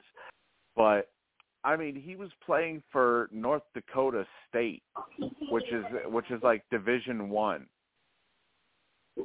in the Missouri Valley Football Conference. It's like, who the hell do they play? Yeah, not even much of a conference. No, I mean, not really. I mean, Missouri, you know, the Missouri Valley Football Conference. I mean, you're looking at teams like Indiana State University, Illinois State, Missouri State, North Dakota State, Northern Iowa, South Dakota State, if that was Southern Illinois. Legit. Yeah, but I mean, this is football. You know, none of these teams are. Yeah, none of these teams are really anything, basically. No. Third-rate division football. So I mean, you know, I was of course I know Trey Lance was in the rumors involving the Patriots too, and I was looking at it and I'm like, do I want Trey Lance or do I want Mac Jones? I think I would rather prefer, because the rumor was that they were going to take Mac Jones with the number 3 pick. Alex, San Francisco was. I'd go Mac Jones. I'd go Mac Jones. Easily. Yeah, easily. I would easily go with Mac Jones. No-brainer here. Considering he's got the arm, and he's definitely he's he's just an all-around better quarterback. And, I mean, yeah, last year, Trey Lance played as he started 2 games out of 6 appearances for San Francisco, where he had a 1-1 record.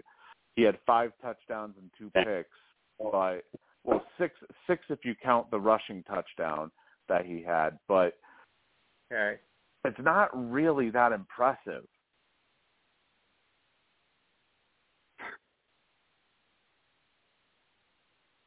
So I think this could potentially be disastrous for San Francisco. Also, Mac doesn't have anyone close to as good as like Deebo Samuel. Kittle's injured, but San Francisco has a lot more weapons. So Mac Jones would be even better if he was a San Francisco 49er. Right. Yeah. Trey Lance looks like trouble starting for anyone until he. I don't know. Maybe I haven't seen enough. I haven't seen much at all out of Trey Lance. Well, here's the thing with Mac Jones. The main problem is, obviously, they lost Josh McDaniels this year to Vegas, who he's now the new head coach of the Vegas Raiders, but he's dealing with a defensive coordinator at the offensive coordinator position. The offense. They said that this year. During training camp, the offense was maybe one of the worst offensive training camps they have ever seen within the last 20 years. I mean, wow. It's easy to say that considering the fact that, Brady was the quarterback for pretty much the entire Patriots dynasty.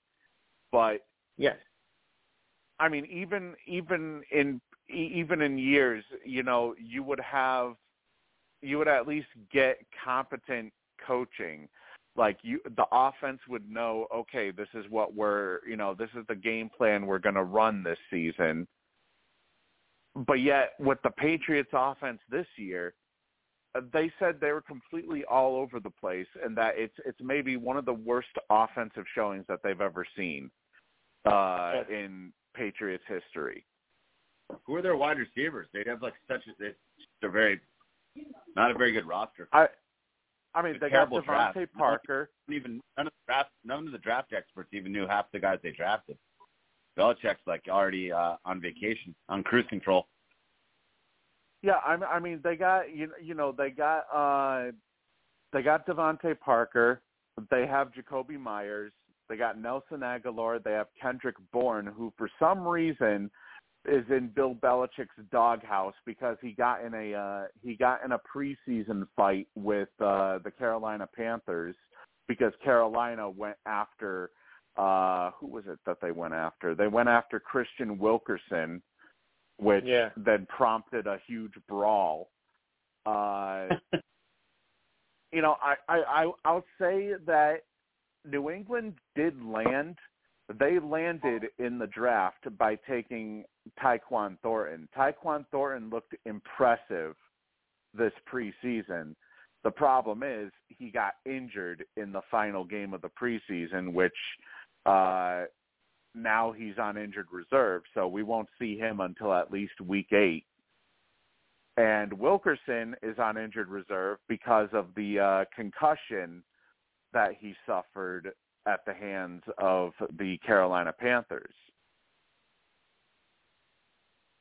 So, I mean, plus they have Hunter Henry and they have Jonnu Smith as their tight ends. So it's not that Mac Jones doesn't have any weapons. He has weapons. The problem is that they have an absolute dumbass of an offensive coordinator who thinks he's an offensive coordinator, even though his only real offensive experience is when Matt Patricia was an offensive assistant for 1 year at the beginning of his Patriots career. That's literally all the experience he has as an offensive coach. Yeah, he spent. Let's see, when he came into the league, He spent 1 year as an offensive assistant. Then he spent 1 year as an assistant offensive line coach. And then he became a linebackers coach, a safeties coach, and then a defensive coordinator before the Lions decided that they were smoking quite the strong amount of weed to then hire him as a head coach. Okay, weird. They had the good stuff. Want to go smoke some weed? Yeah. Uh-huh. And now he's listed. He's listed for the Patriots as a quote unquote senior football advisor / offensive line coach, even though he was the one calling the plays last week against Miami. Weird. So I don't know. New England doesn't even have an offensive coordinator. Yeah, not good. I honestly don't know. Belichick is so revered, and he's got a ton of rings. I'm not trying to bash the Patriots, but this is not normal for them. It's like Belichick's like not really dialed in or not really focused. I don't know what's going on. Well, Belichick's not really that normal anyway, so I don't know, man. They're not as strong as they normally are. Well, I completely agree. I mean, Steve, no offense. He's lost to Brady. Like, they have like a bunch of like #2 and #3 receivers. They don't have like one. They don't have like the Randy Moss or like those old teams. Gronk, obviously Brady. Nowhere close to what they used to have. They have Devontae Parker's kind of like a Dolphins cast-off. He's not really like a. I don't know. Kendrick Bourne has bounced around. They need like a stud receiver. Hunter Henry used to be really good for the Chargers. I guess he's been kind of injured. I don't know. I respect what you're saying, but They just haven't performed really. But yeah, Hunter was good last year. He was good last year. He had 9. I think it was it 9? I think it was 9 touchdowns that he had last year as part of the. He was the number one Patriots receiver. But I mean, that team, like if they got like a Tyreek Hill, think about how much better right away Mac Jones could be. You got to help Mac Jones out a little more. Like one like awesome home run hitter could help a lot. Those are good players. Yeah. Aguilar, I like him. But you know what I mean? They need to have, like, one or two weapons. I like Stevenson, the running back. Is their line good or is it kind of average now? Because they always used to have a good offensive line, too. It's ugly. Let me just put it that way. First, they have Trent Brown, who decided to not give a shit last week and basically stood there. He stood there allowing Mac Jones's blind side to be absolutely destroyed by a Dolphins defender. Excuse me. They have a guard. They have their starting left guard was a third-round pick taken in the first round this year from some buttfuck college out of I don't know where the fuck he's from. Let me see. From Chattanooga. Like, so this dude could have been taken in the third round, and Belichick decided, no, I want to prove I'm a big brain and pay him third-round money to be a first-rounder. And let me stick him at the left guard position. Do you know what you guys are getting yourselves into? Really, the only two players we really have on that are solid on the offensive line are center David Andrews and right guard Mike Onwenu. Isaiah Wynn, I mean, he's questionable mainly because he just can't stay healthy. But other than that, I mean, our offensive line just looks horrendous. I mean, if Trent Brown actually felt like giving a shit and, you know, playing like he did when Brady was the quarterback, then maybe it would be a different story. Because when Brady was the quarterback, Trent Brown was an all-pro caliber left tackle. Wow. Yeah, they gotta really make some changes. Bill's got to get back in the mix. Made some questionable decisions since Oh, I wouldn't be surprised at all if this is Bill Belichick's last year. He just doesn't. And I say that Like, he is getting up there. I don't know. Like I said, they haven't made any big splash moves, and it's just weird. It's not typical Patriots. So, yeah, it smells. Yeah. It seems like you said, maybe he's kind of halfway out the door already. I don't know. Not typical and I'm not Patriots even saying that, football. Yeah, I'm not even saying that, though, in terms of him retiring. It's entirely because Robert Kraft is apparently very pissed off with how Belichick has handled the team this year. Yes. Look at and the coaching. I would not be surprised. They don't even really know, like, who's calling the plays. What the hell is going on? He doesn't even really have a staff all set. Jesus. It's split. It's split between Matt Patricia and Joe Judge as the offensive play caller. Uh-huh. And the reason being, yes, Joe Judge. Might as well be Judge Judy calling. And the reason being is because Belichick wants to quote unquote do them a solid by bringing them back into the fold. Yeah, call some plays. I owe you big time. Call some plays. Yeah, like basically he wants to bring them back into the fold. And my understanding is they're building up this team to where Matt Patricia will be the successor to Bill Belichick.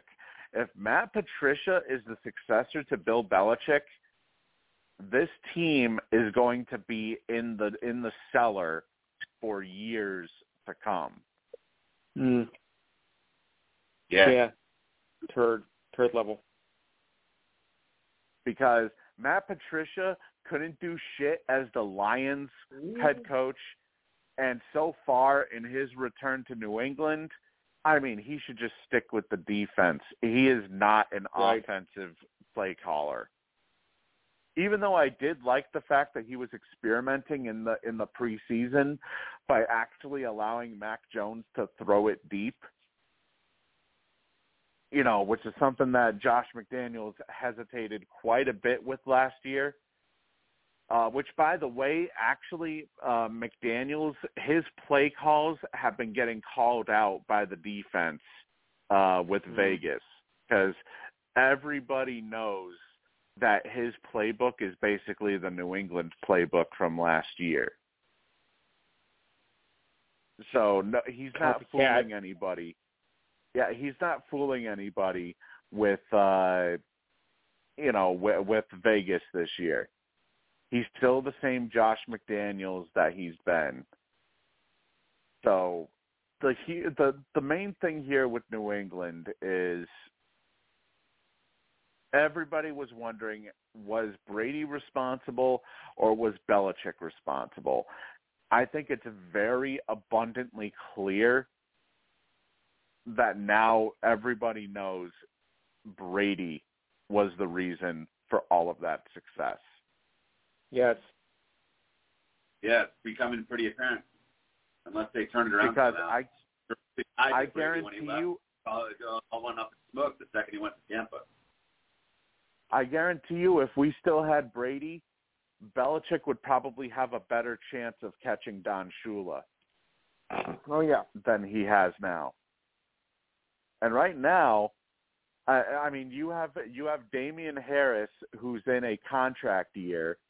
And it looks like, for the most part, Ramondre Stevenson is getting a majority of the carries now, at least to start off the year.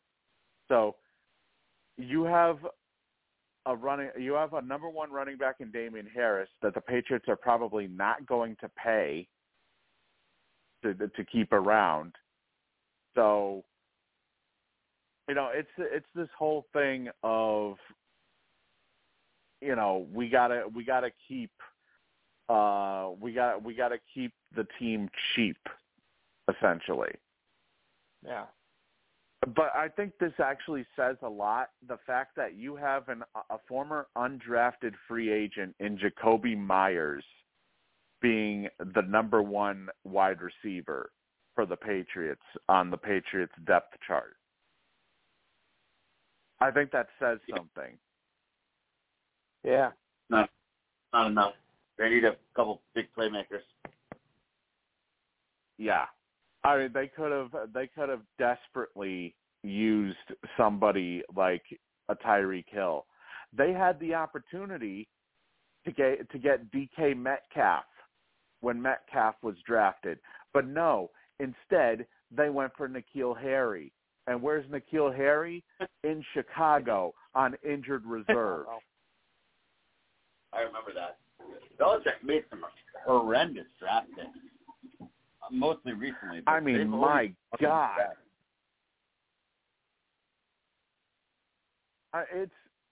It almost seems like once Brady left, that Belichick's brain went right out the window. Yeah. Yeah. And then the Gronk on, too. Yeah, that's another thing, too, with Gronk leaving as well. And also Julian Edelman retiring, of course. Yes. But, hey, we got an upset brewing here. Oh, do we? What do we have? Well, if you consider this, Washington is leading Michigan State. Wow. Yep. 39-28. Yep.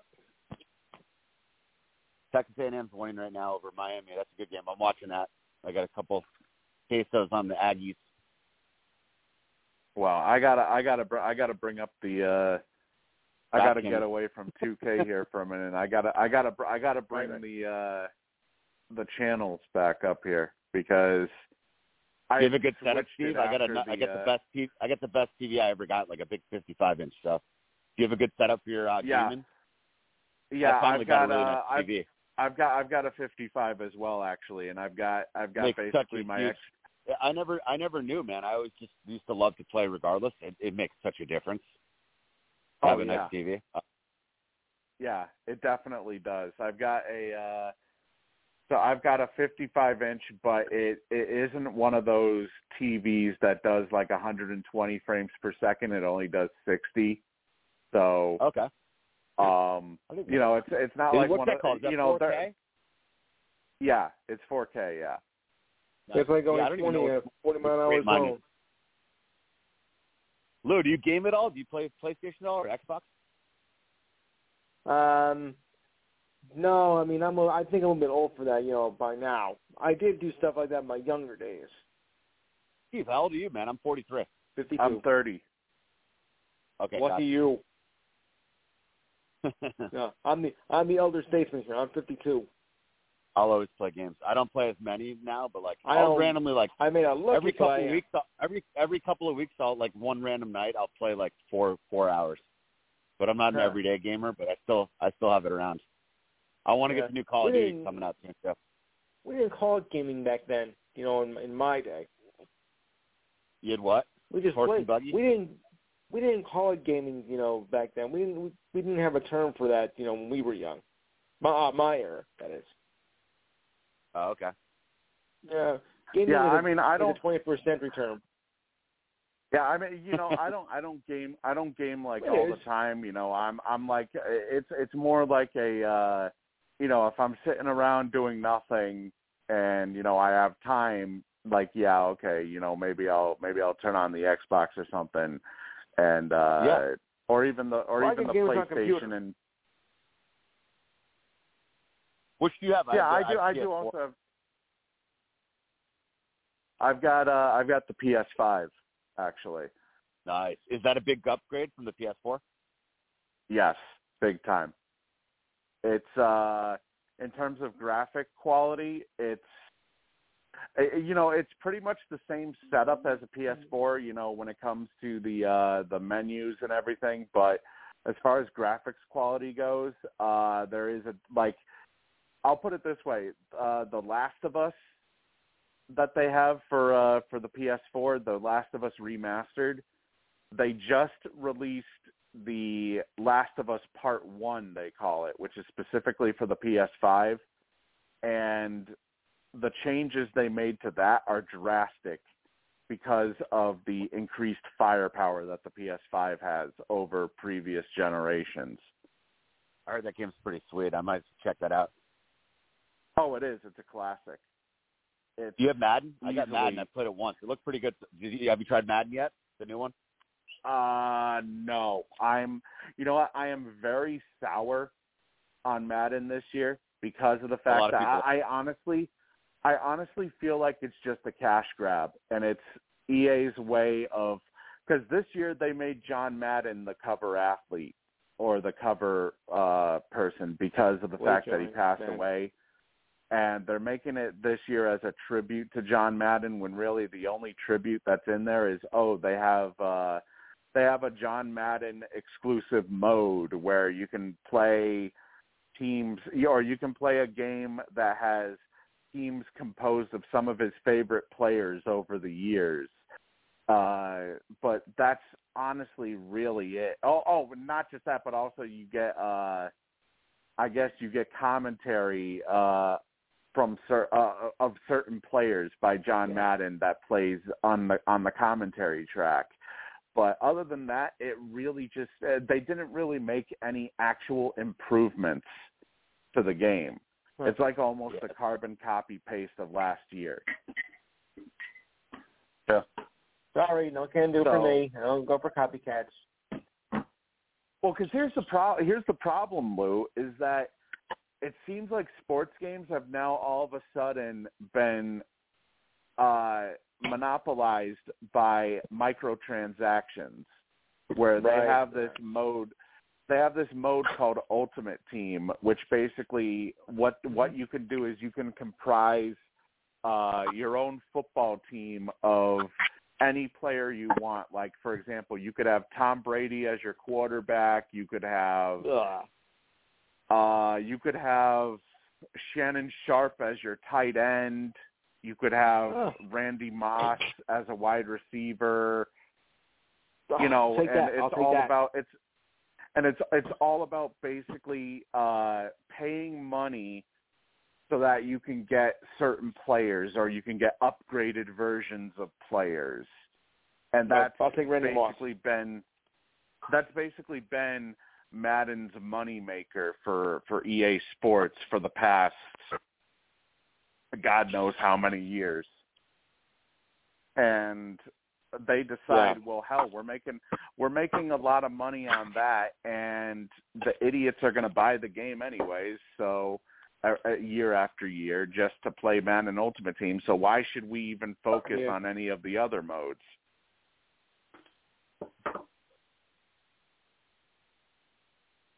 So, you know, it's, I mean, maybe eventually I'll give it a chance, Alex, but I would probably go with let me put it this way. I would go with EA's NHL 23 first before I would take a chance with Madden this year, because the one thing I used to love about Madden was career mode, where I'd be able to, you know, create my own player. I'd be able to play multiple years, and it wouldn't feel like it would drag on. Like it would be different every single year. And now, but like I could play any position. Like I could play a defensive tackle. I could create a cornerback. I could create a defensive end. I could create any position on when I used to play, you know, Madden's career mode. And now it's like, oh, you can only be either a quarterback, a receiver, a running back, a cornerback, or a linebacker. There's like no option to really choose.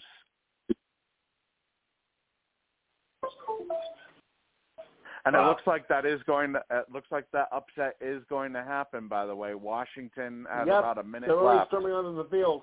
A minute left, 39-28, and I think it is officially over. ESPN just is very slow on.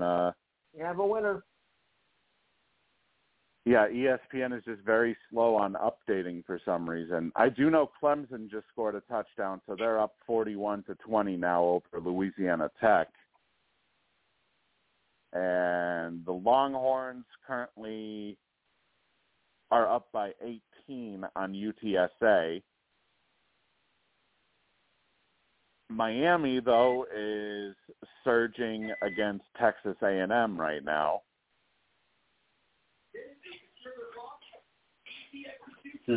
And some of the, you know, it really just seems like a lot of the matchups this week, you could very easily pick out who the winner would be. I mean, you know, Oklahoma was facing a Nebraska team that just fired their head coach, which, I mean, let's face it, after the first 2 weeks that Nebraska put up, that's not really a shock that they would have gotten rid of him that early. I mean, hell, you had Michigan facing UConn, which they absolutely destroyed UConn. Losers. You know, you have Oklahoma State blowing out Arkansas Pine Bluff. Yeah. Luckily, Arkansas did come back from an early deficit to get rid of Missouri State 38-27. So maybe we may see Arkansas potentially move further up from number 10. We did see an upset, though. Oregon with a 41-20 victory over BYU. Yeah. A number 25 against the number 12. But we did also, you know, Appalachian State, they won again on a Hail Mary at the very end of the game. Immaculate reception. Yeah, at the end of the game, I'm still surprised that they were able to get that off. And Appalachian State ended up taking home the last second win over Troy to improve to 2-1. Which I'm just, you know, I was just completely surprised at that one. So on. Looks like, okay, so that was a field goal for Miami. So now it's an 11-point lead now for Texas A&M. I'm still surprised that Texas A&M dropped last week. Yeah. I really am surprised. I thought that you know, they would be able to beat Appalachian State, but for some reason they were only able to put up 14 points. You're like, ooh, this is good. And Lou, like I told you earlier, that I wasn't impressed with Iowa. I mean, they have a 17-point lead. They have a 17-point lead on Nevada right now, but really, I'm not looking for them to do much next week, especially with them facing. Wait a minute, who are they facing? Hang on, Iowa. Let's see, Iowa Hawkeyes. Who are they facing next week? Yeah, they're facing Rutgers. I'm sorry, I'm not. I mean, I would probably go with Rutgers over Iowa next week because so far I'm not seeing anything out of them that is really impressing me at all. Yeah, just a bunch of corn.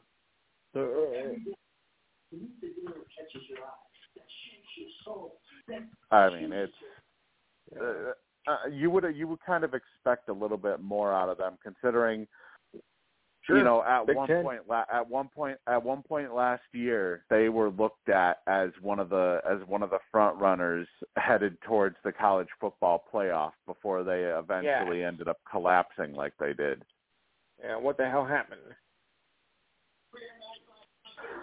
Also, it looks like soon we may be just about to get ready, I think, for Canelo and Triple G, I think. Part 3. They're showing Canelo in his locker room right now.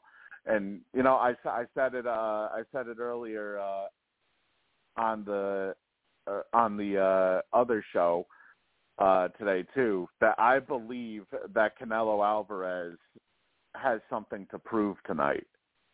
Yes. Considering the fact that he got absolutely screwed by being matched up against Dimitri Bivol, which, I mean, for a you know, for a promotion to have acquired a fighter the caliber of Alvarez, put him up against a guy that they wanted to that they want to showcase in Bivol. I mean, it was a stylistic. It was basically a stylistic nightmare for Alvarez. Yeah. But yet, what was weird though is all three judges had scored Alvarez the winner of the first four rounds, which was very heavily criticized by media reporters.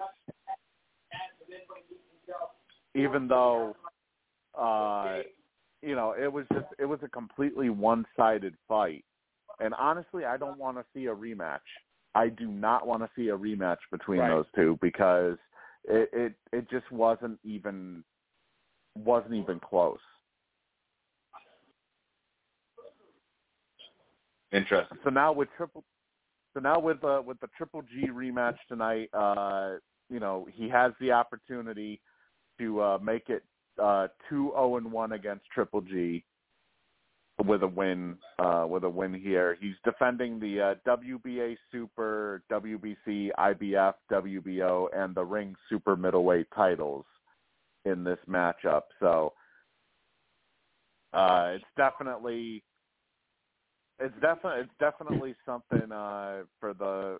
I mean, he has the chance to improve to 58-2 with a win tonight, or 58-2-2, I should say. Yeah. Especially given his you know, the amount of fighters that he's fought in his career, you know, taking out the likes of Miguel Cotto, Julio Cesar Chavez Jr. He did lose to Floyd Mayweather, but you know, a lot of people believe that Canelo was kind of outmatched against Floyd. You know, he's taken out Jose Zito Lopez, Shane Mosley. Yeah. Granted, though, I think Sugar Shane Mosley was towards the end of his career, though, at that point.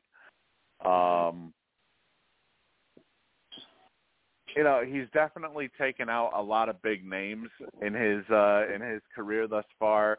He took out Amir Khan back in 2016. Yep.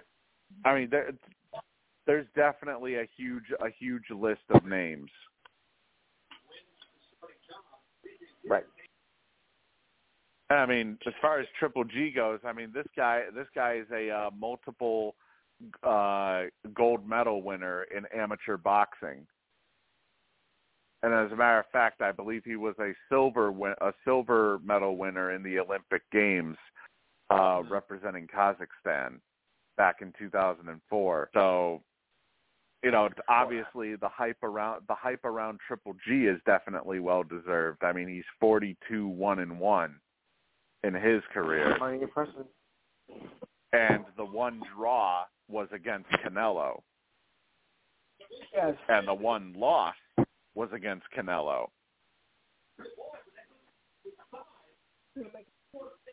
So, needless to say, you know, this is definitely one of the bigger matchups in recent boxing memory here.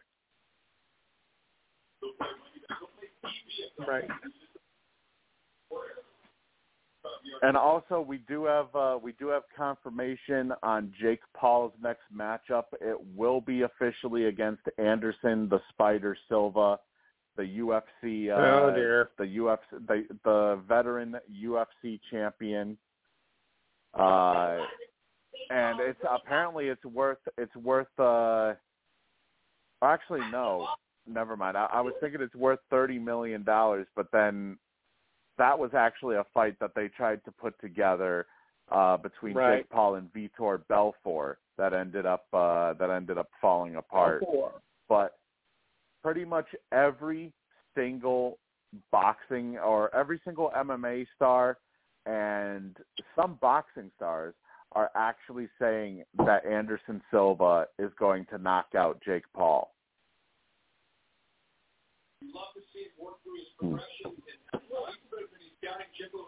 Which, honestly, I wouldn't be surprised. Even though Anderson Silva is 47 going on 48, he still has knockout power. He has knockout power, and he is incredibly accurate with his strikes.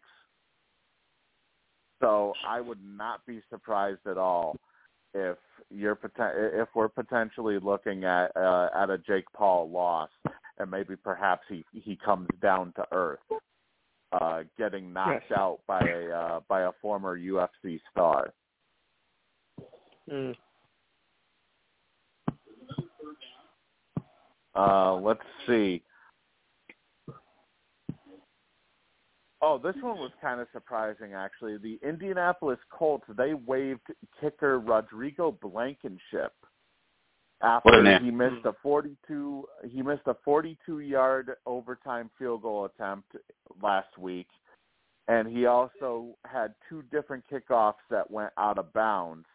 And it looks like Josh Lambeau, I think, is going to be his replacement, I believe, which is, I mean, it's kind of surprising because Blankenship at one point was seen as when he got drafted, he was looked at as the number one kicker out of that draft, and you know, I'm still pissed off that the Patriots had an opportunity to draft him, and they ended up going with. I forget the guy's name, Justin Rohrhauser or something. I forget the guy's name, but the kid was a kicker out of Providence or something, or Marshall, I forget.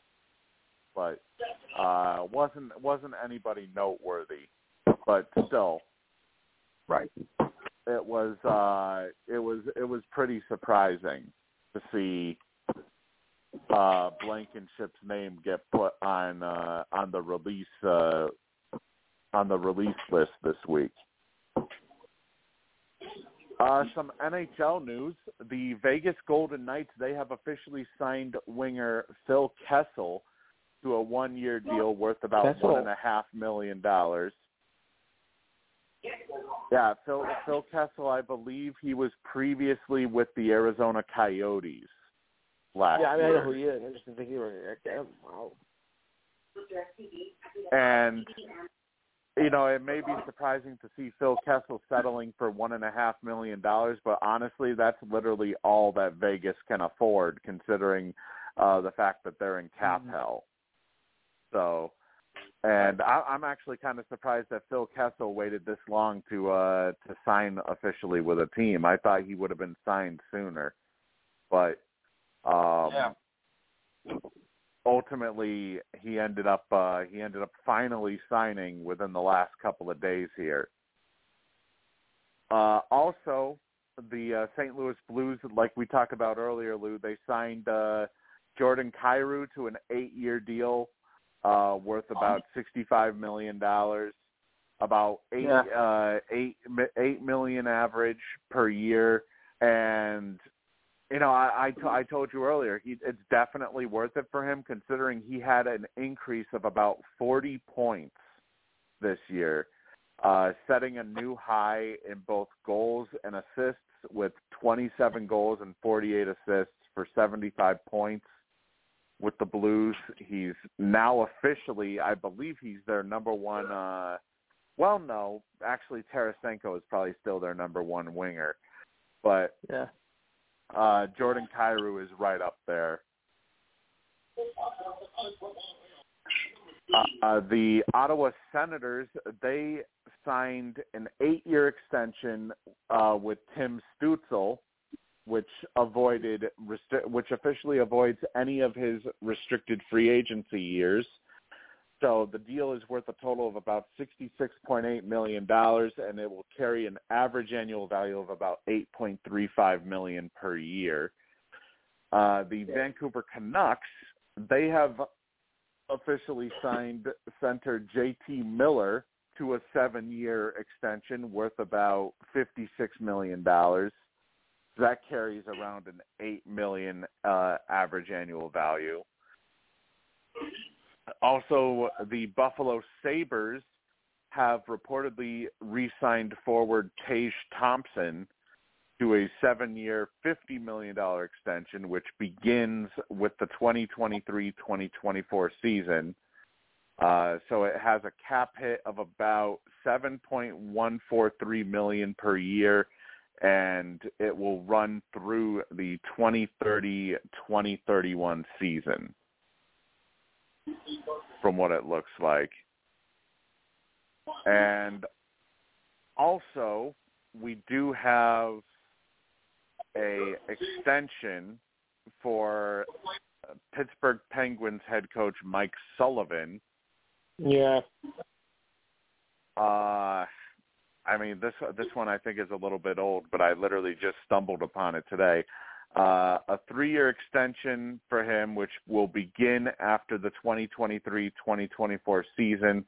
So he is now officially locked up through the 2026-2027 season for the Pittsburgh Penguins. And Lou, we were also talking about this earlier. I got to ask you, what is up with the New York Yankees? I know, injuries are coming out. We just got another injury today, and they're losing. They're now even the shit teams. Yeah, a 4-1 loss to the Milwaukee Brewers, and their only offense was a homer by Josh Donaldson. They were diligent. Oh, no, they're definitely legit, but they have been very questionable ever since they got rid of Josh Hader for some reason. For some reason, they decided They were in the middle of a playoff run, and they decided, you know what, we don't need Josh Hader to be our closer. We can use somebody else. And Milwaukee went on a skid ever since. Yep. All it takes is one stupid move.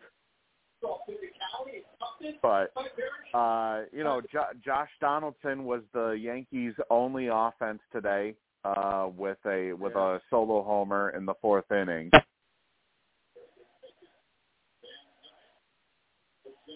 Donaldson the savior.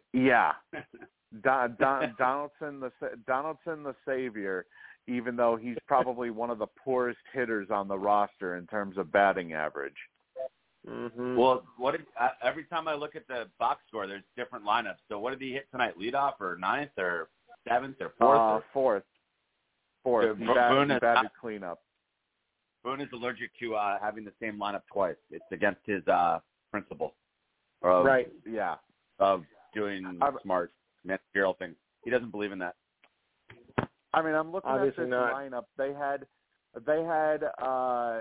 Marwin Gonzalez batting ninth, and they had Higashioka, whoever that is, Kyle Higashioka, as their catcher batting eighth, who was batting 198. You have Oswaldo Cabrera batting sixth at 206. You have Miguel Andujar batting fifth at 229.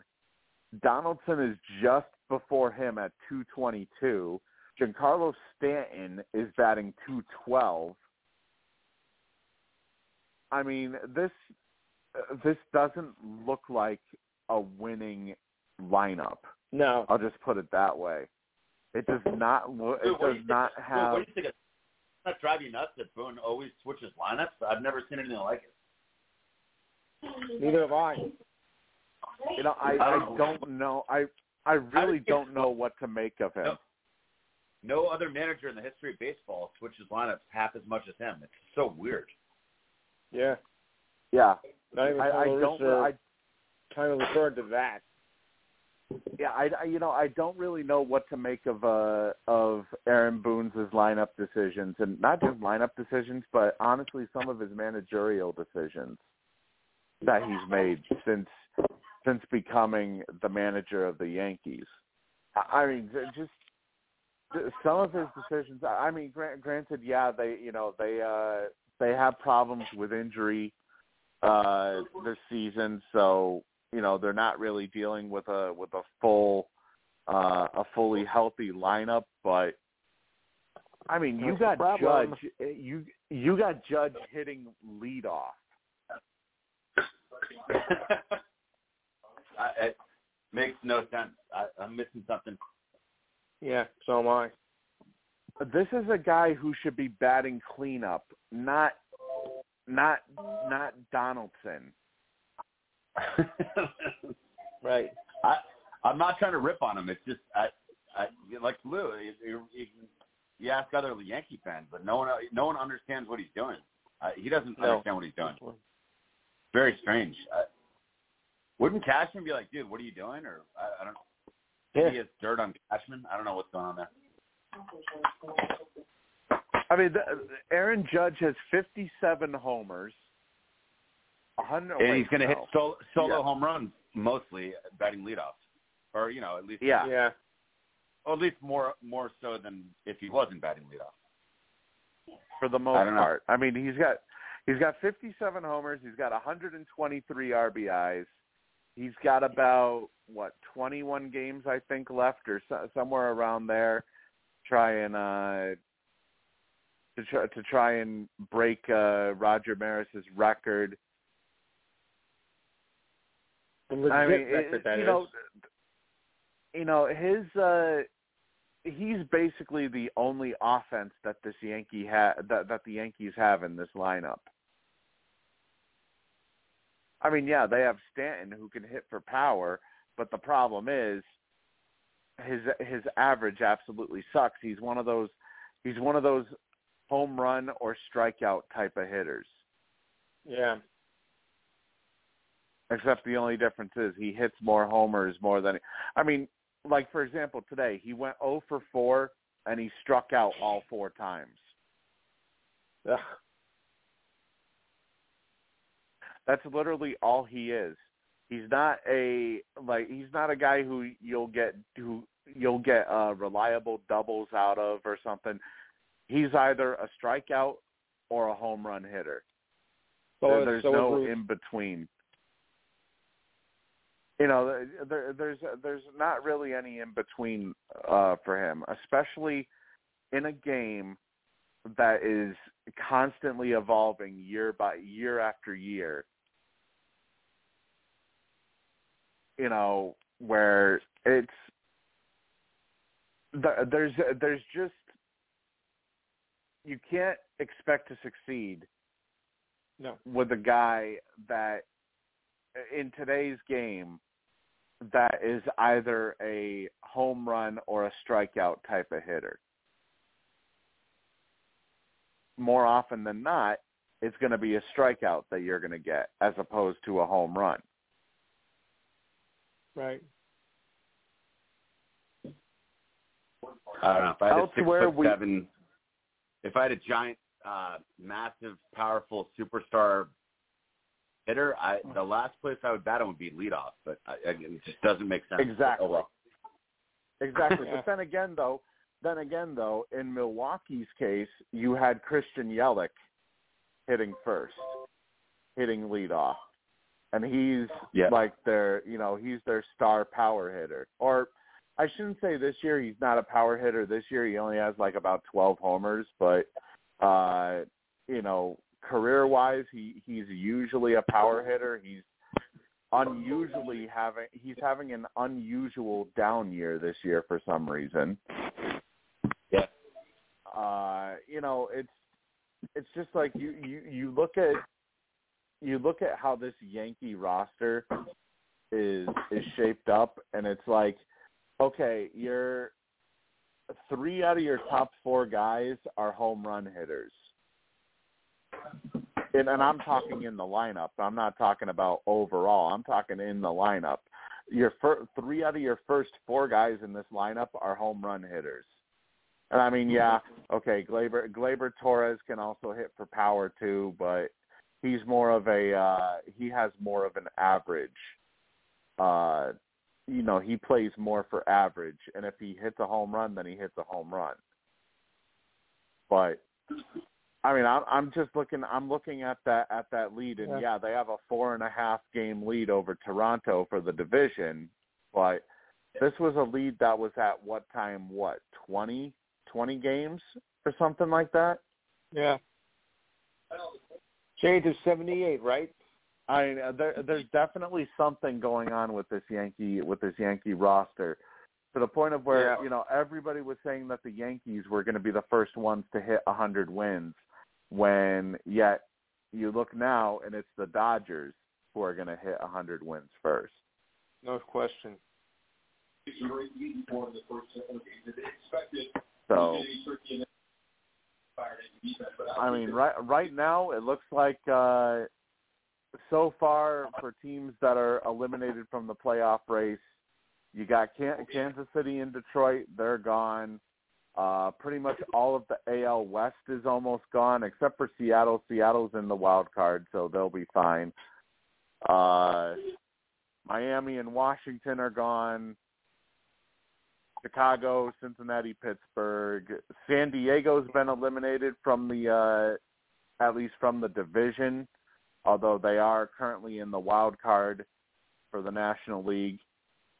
San Francisco, Arizona, Colorado, all eliminated. So pretty much, you know, almost all of the playoff spots kind of in position right now.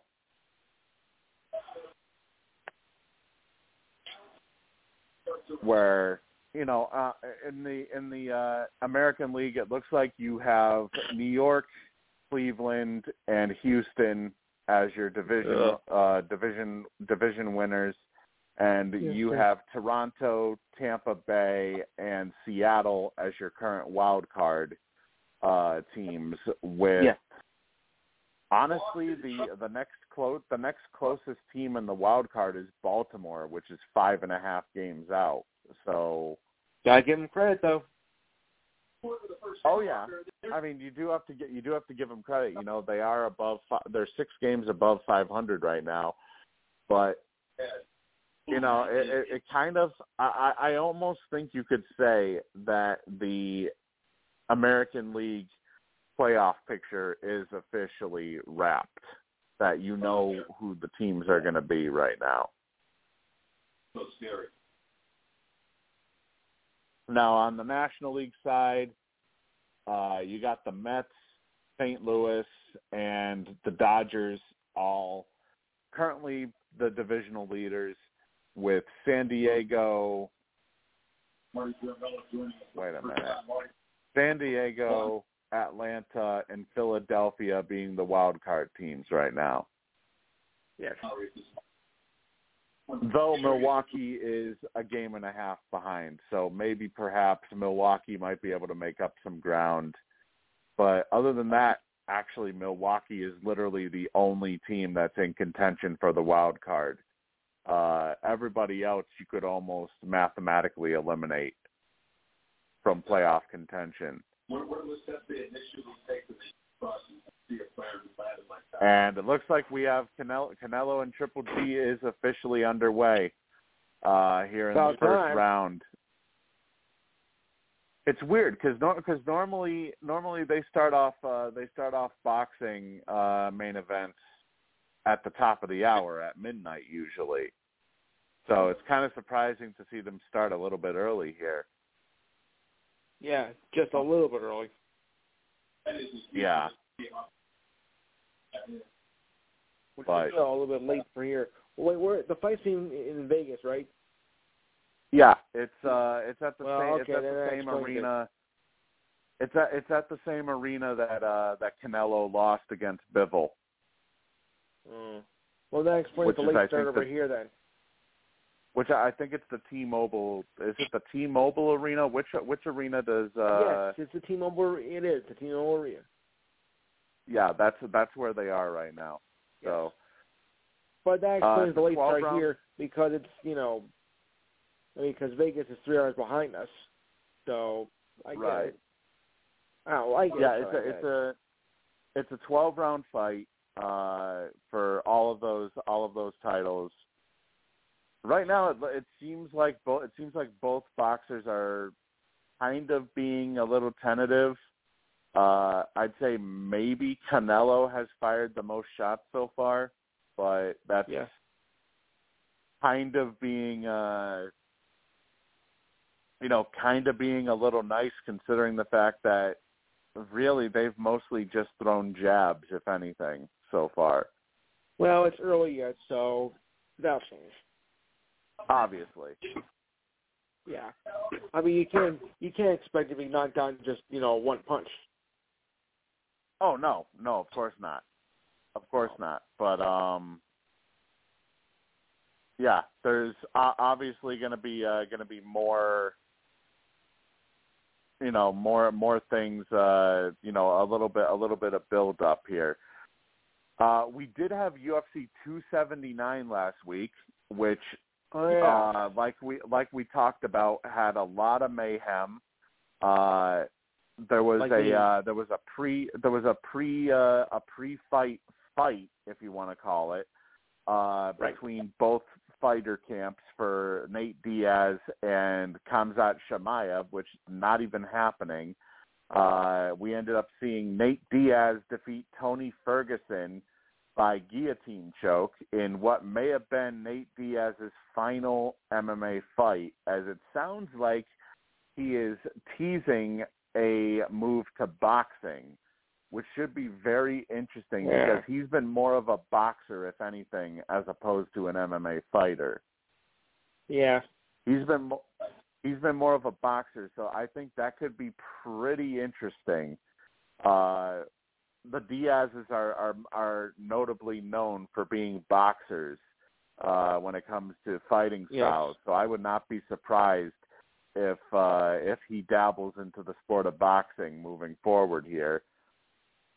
We did see Khamzat Chimaev absolutely destroy Kevin Holland with a Darce choke very early on in the fight. Only took him two minutes and 13 seconds to submit Kevin Holland. Honestly, those were really the only two actual fights really worth watching for the most part. But it was still, a pretty wild,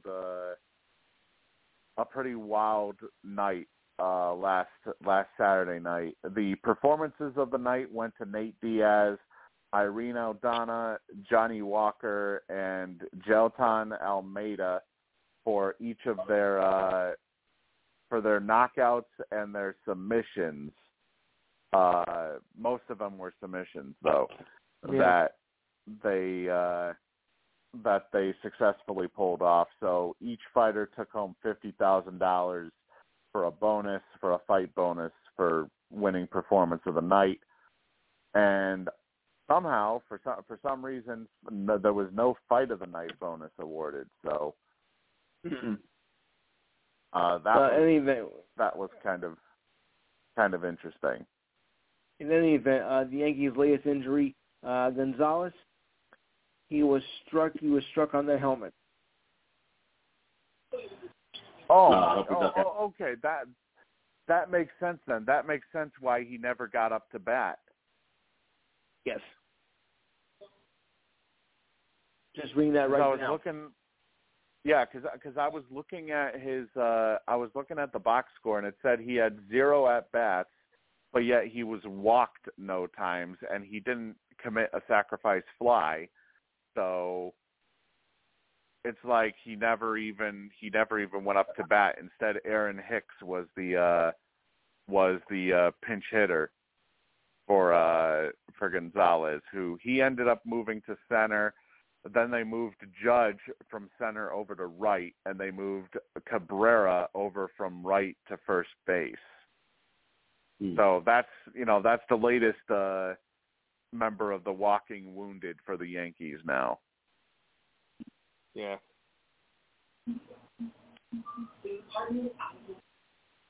So needless to say, that's definitely going to be something to keep an eye on for the Yankees. Obviously, you would probably want as healthy of a roster as possible, headed especially coming into the playoffs, but right now the trend does not. The trend just keeps going downhill when it comes to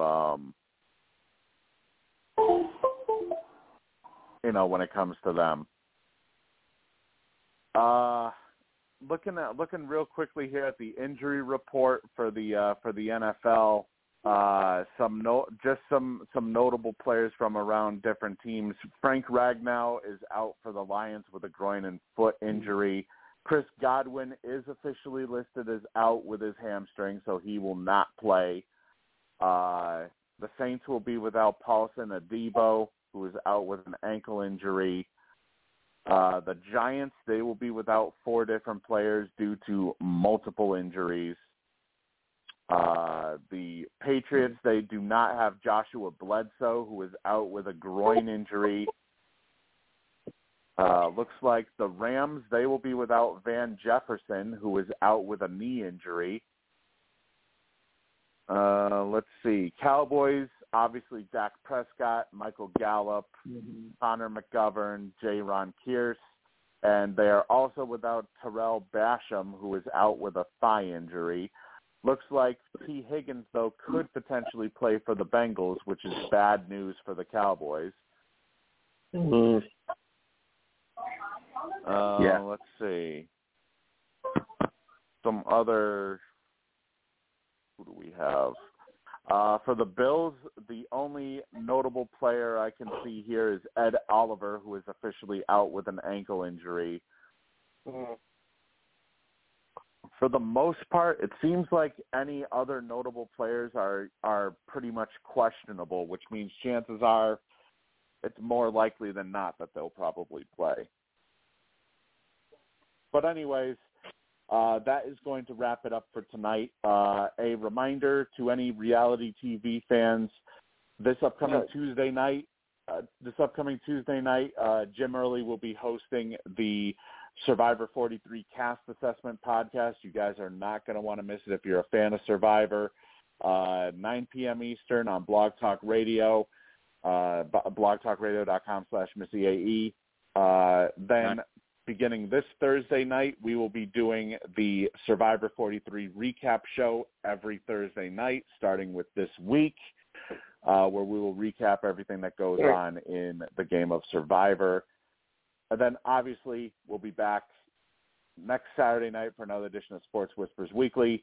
We will have Friday night the finale of the Big Brother 24 recap show, where we will recap the Big Brother finale and the season as a whole. With that being said, everybody have a great rest of your weekend. Thank you to Lou and Alex for joining me tonight. Thanks, guys. Yeah, it was great. It was great to have you back, Alex. Thanks. And we'll be back next Saturday night. If you haven't done so yet, Blog Talk Radio, Amazon Music, Apple Podcasts, iTunes, Spotify, or iHeartRadio. Search Missy AE, and you'll get access to any of the podcasts we have done. Everybody have a good rest of your weekend, and we will see you guys next Saturday night.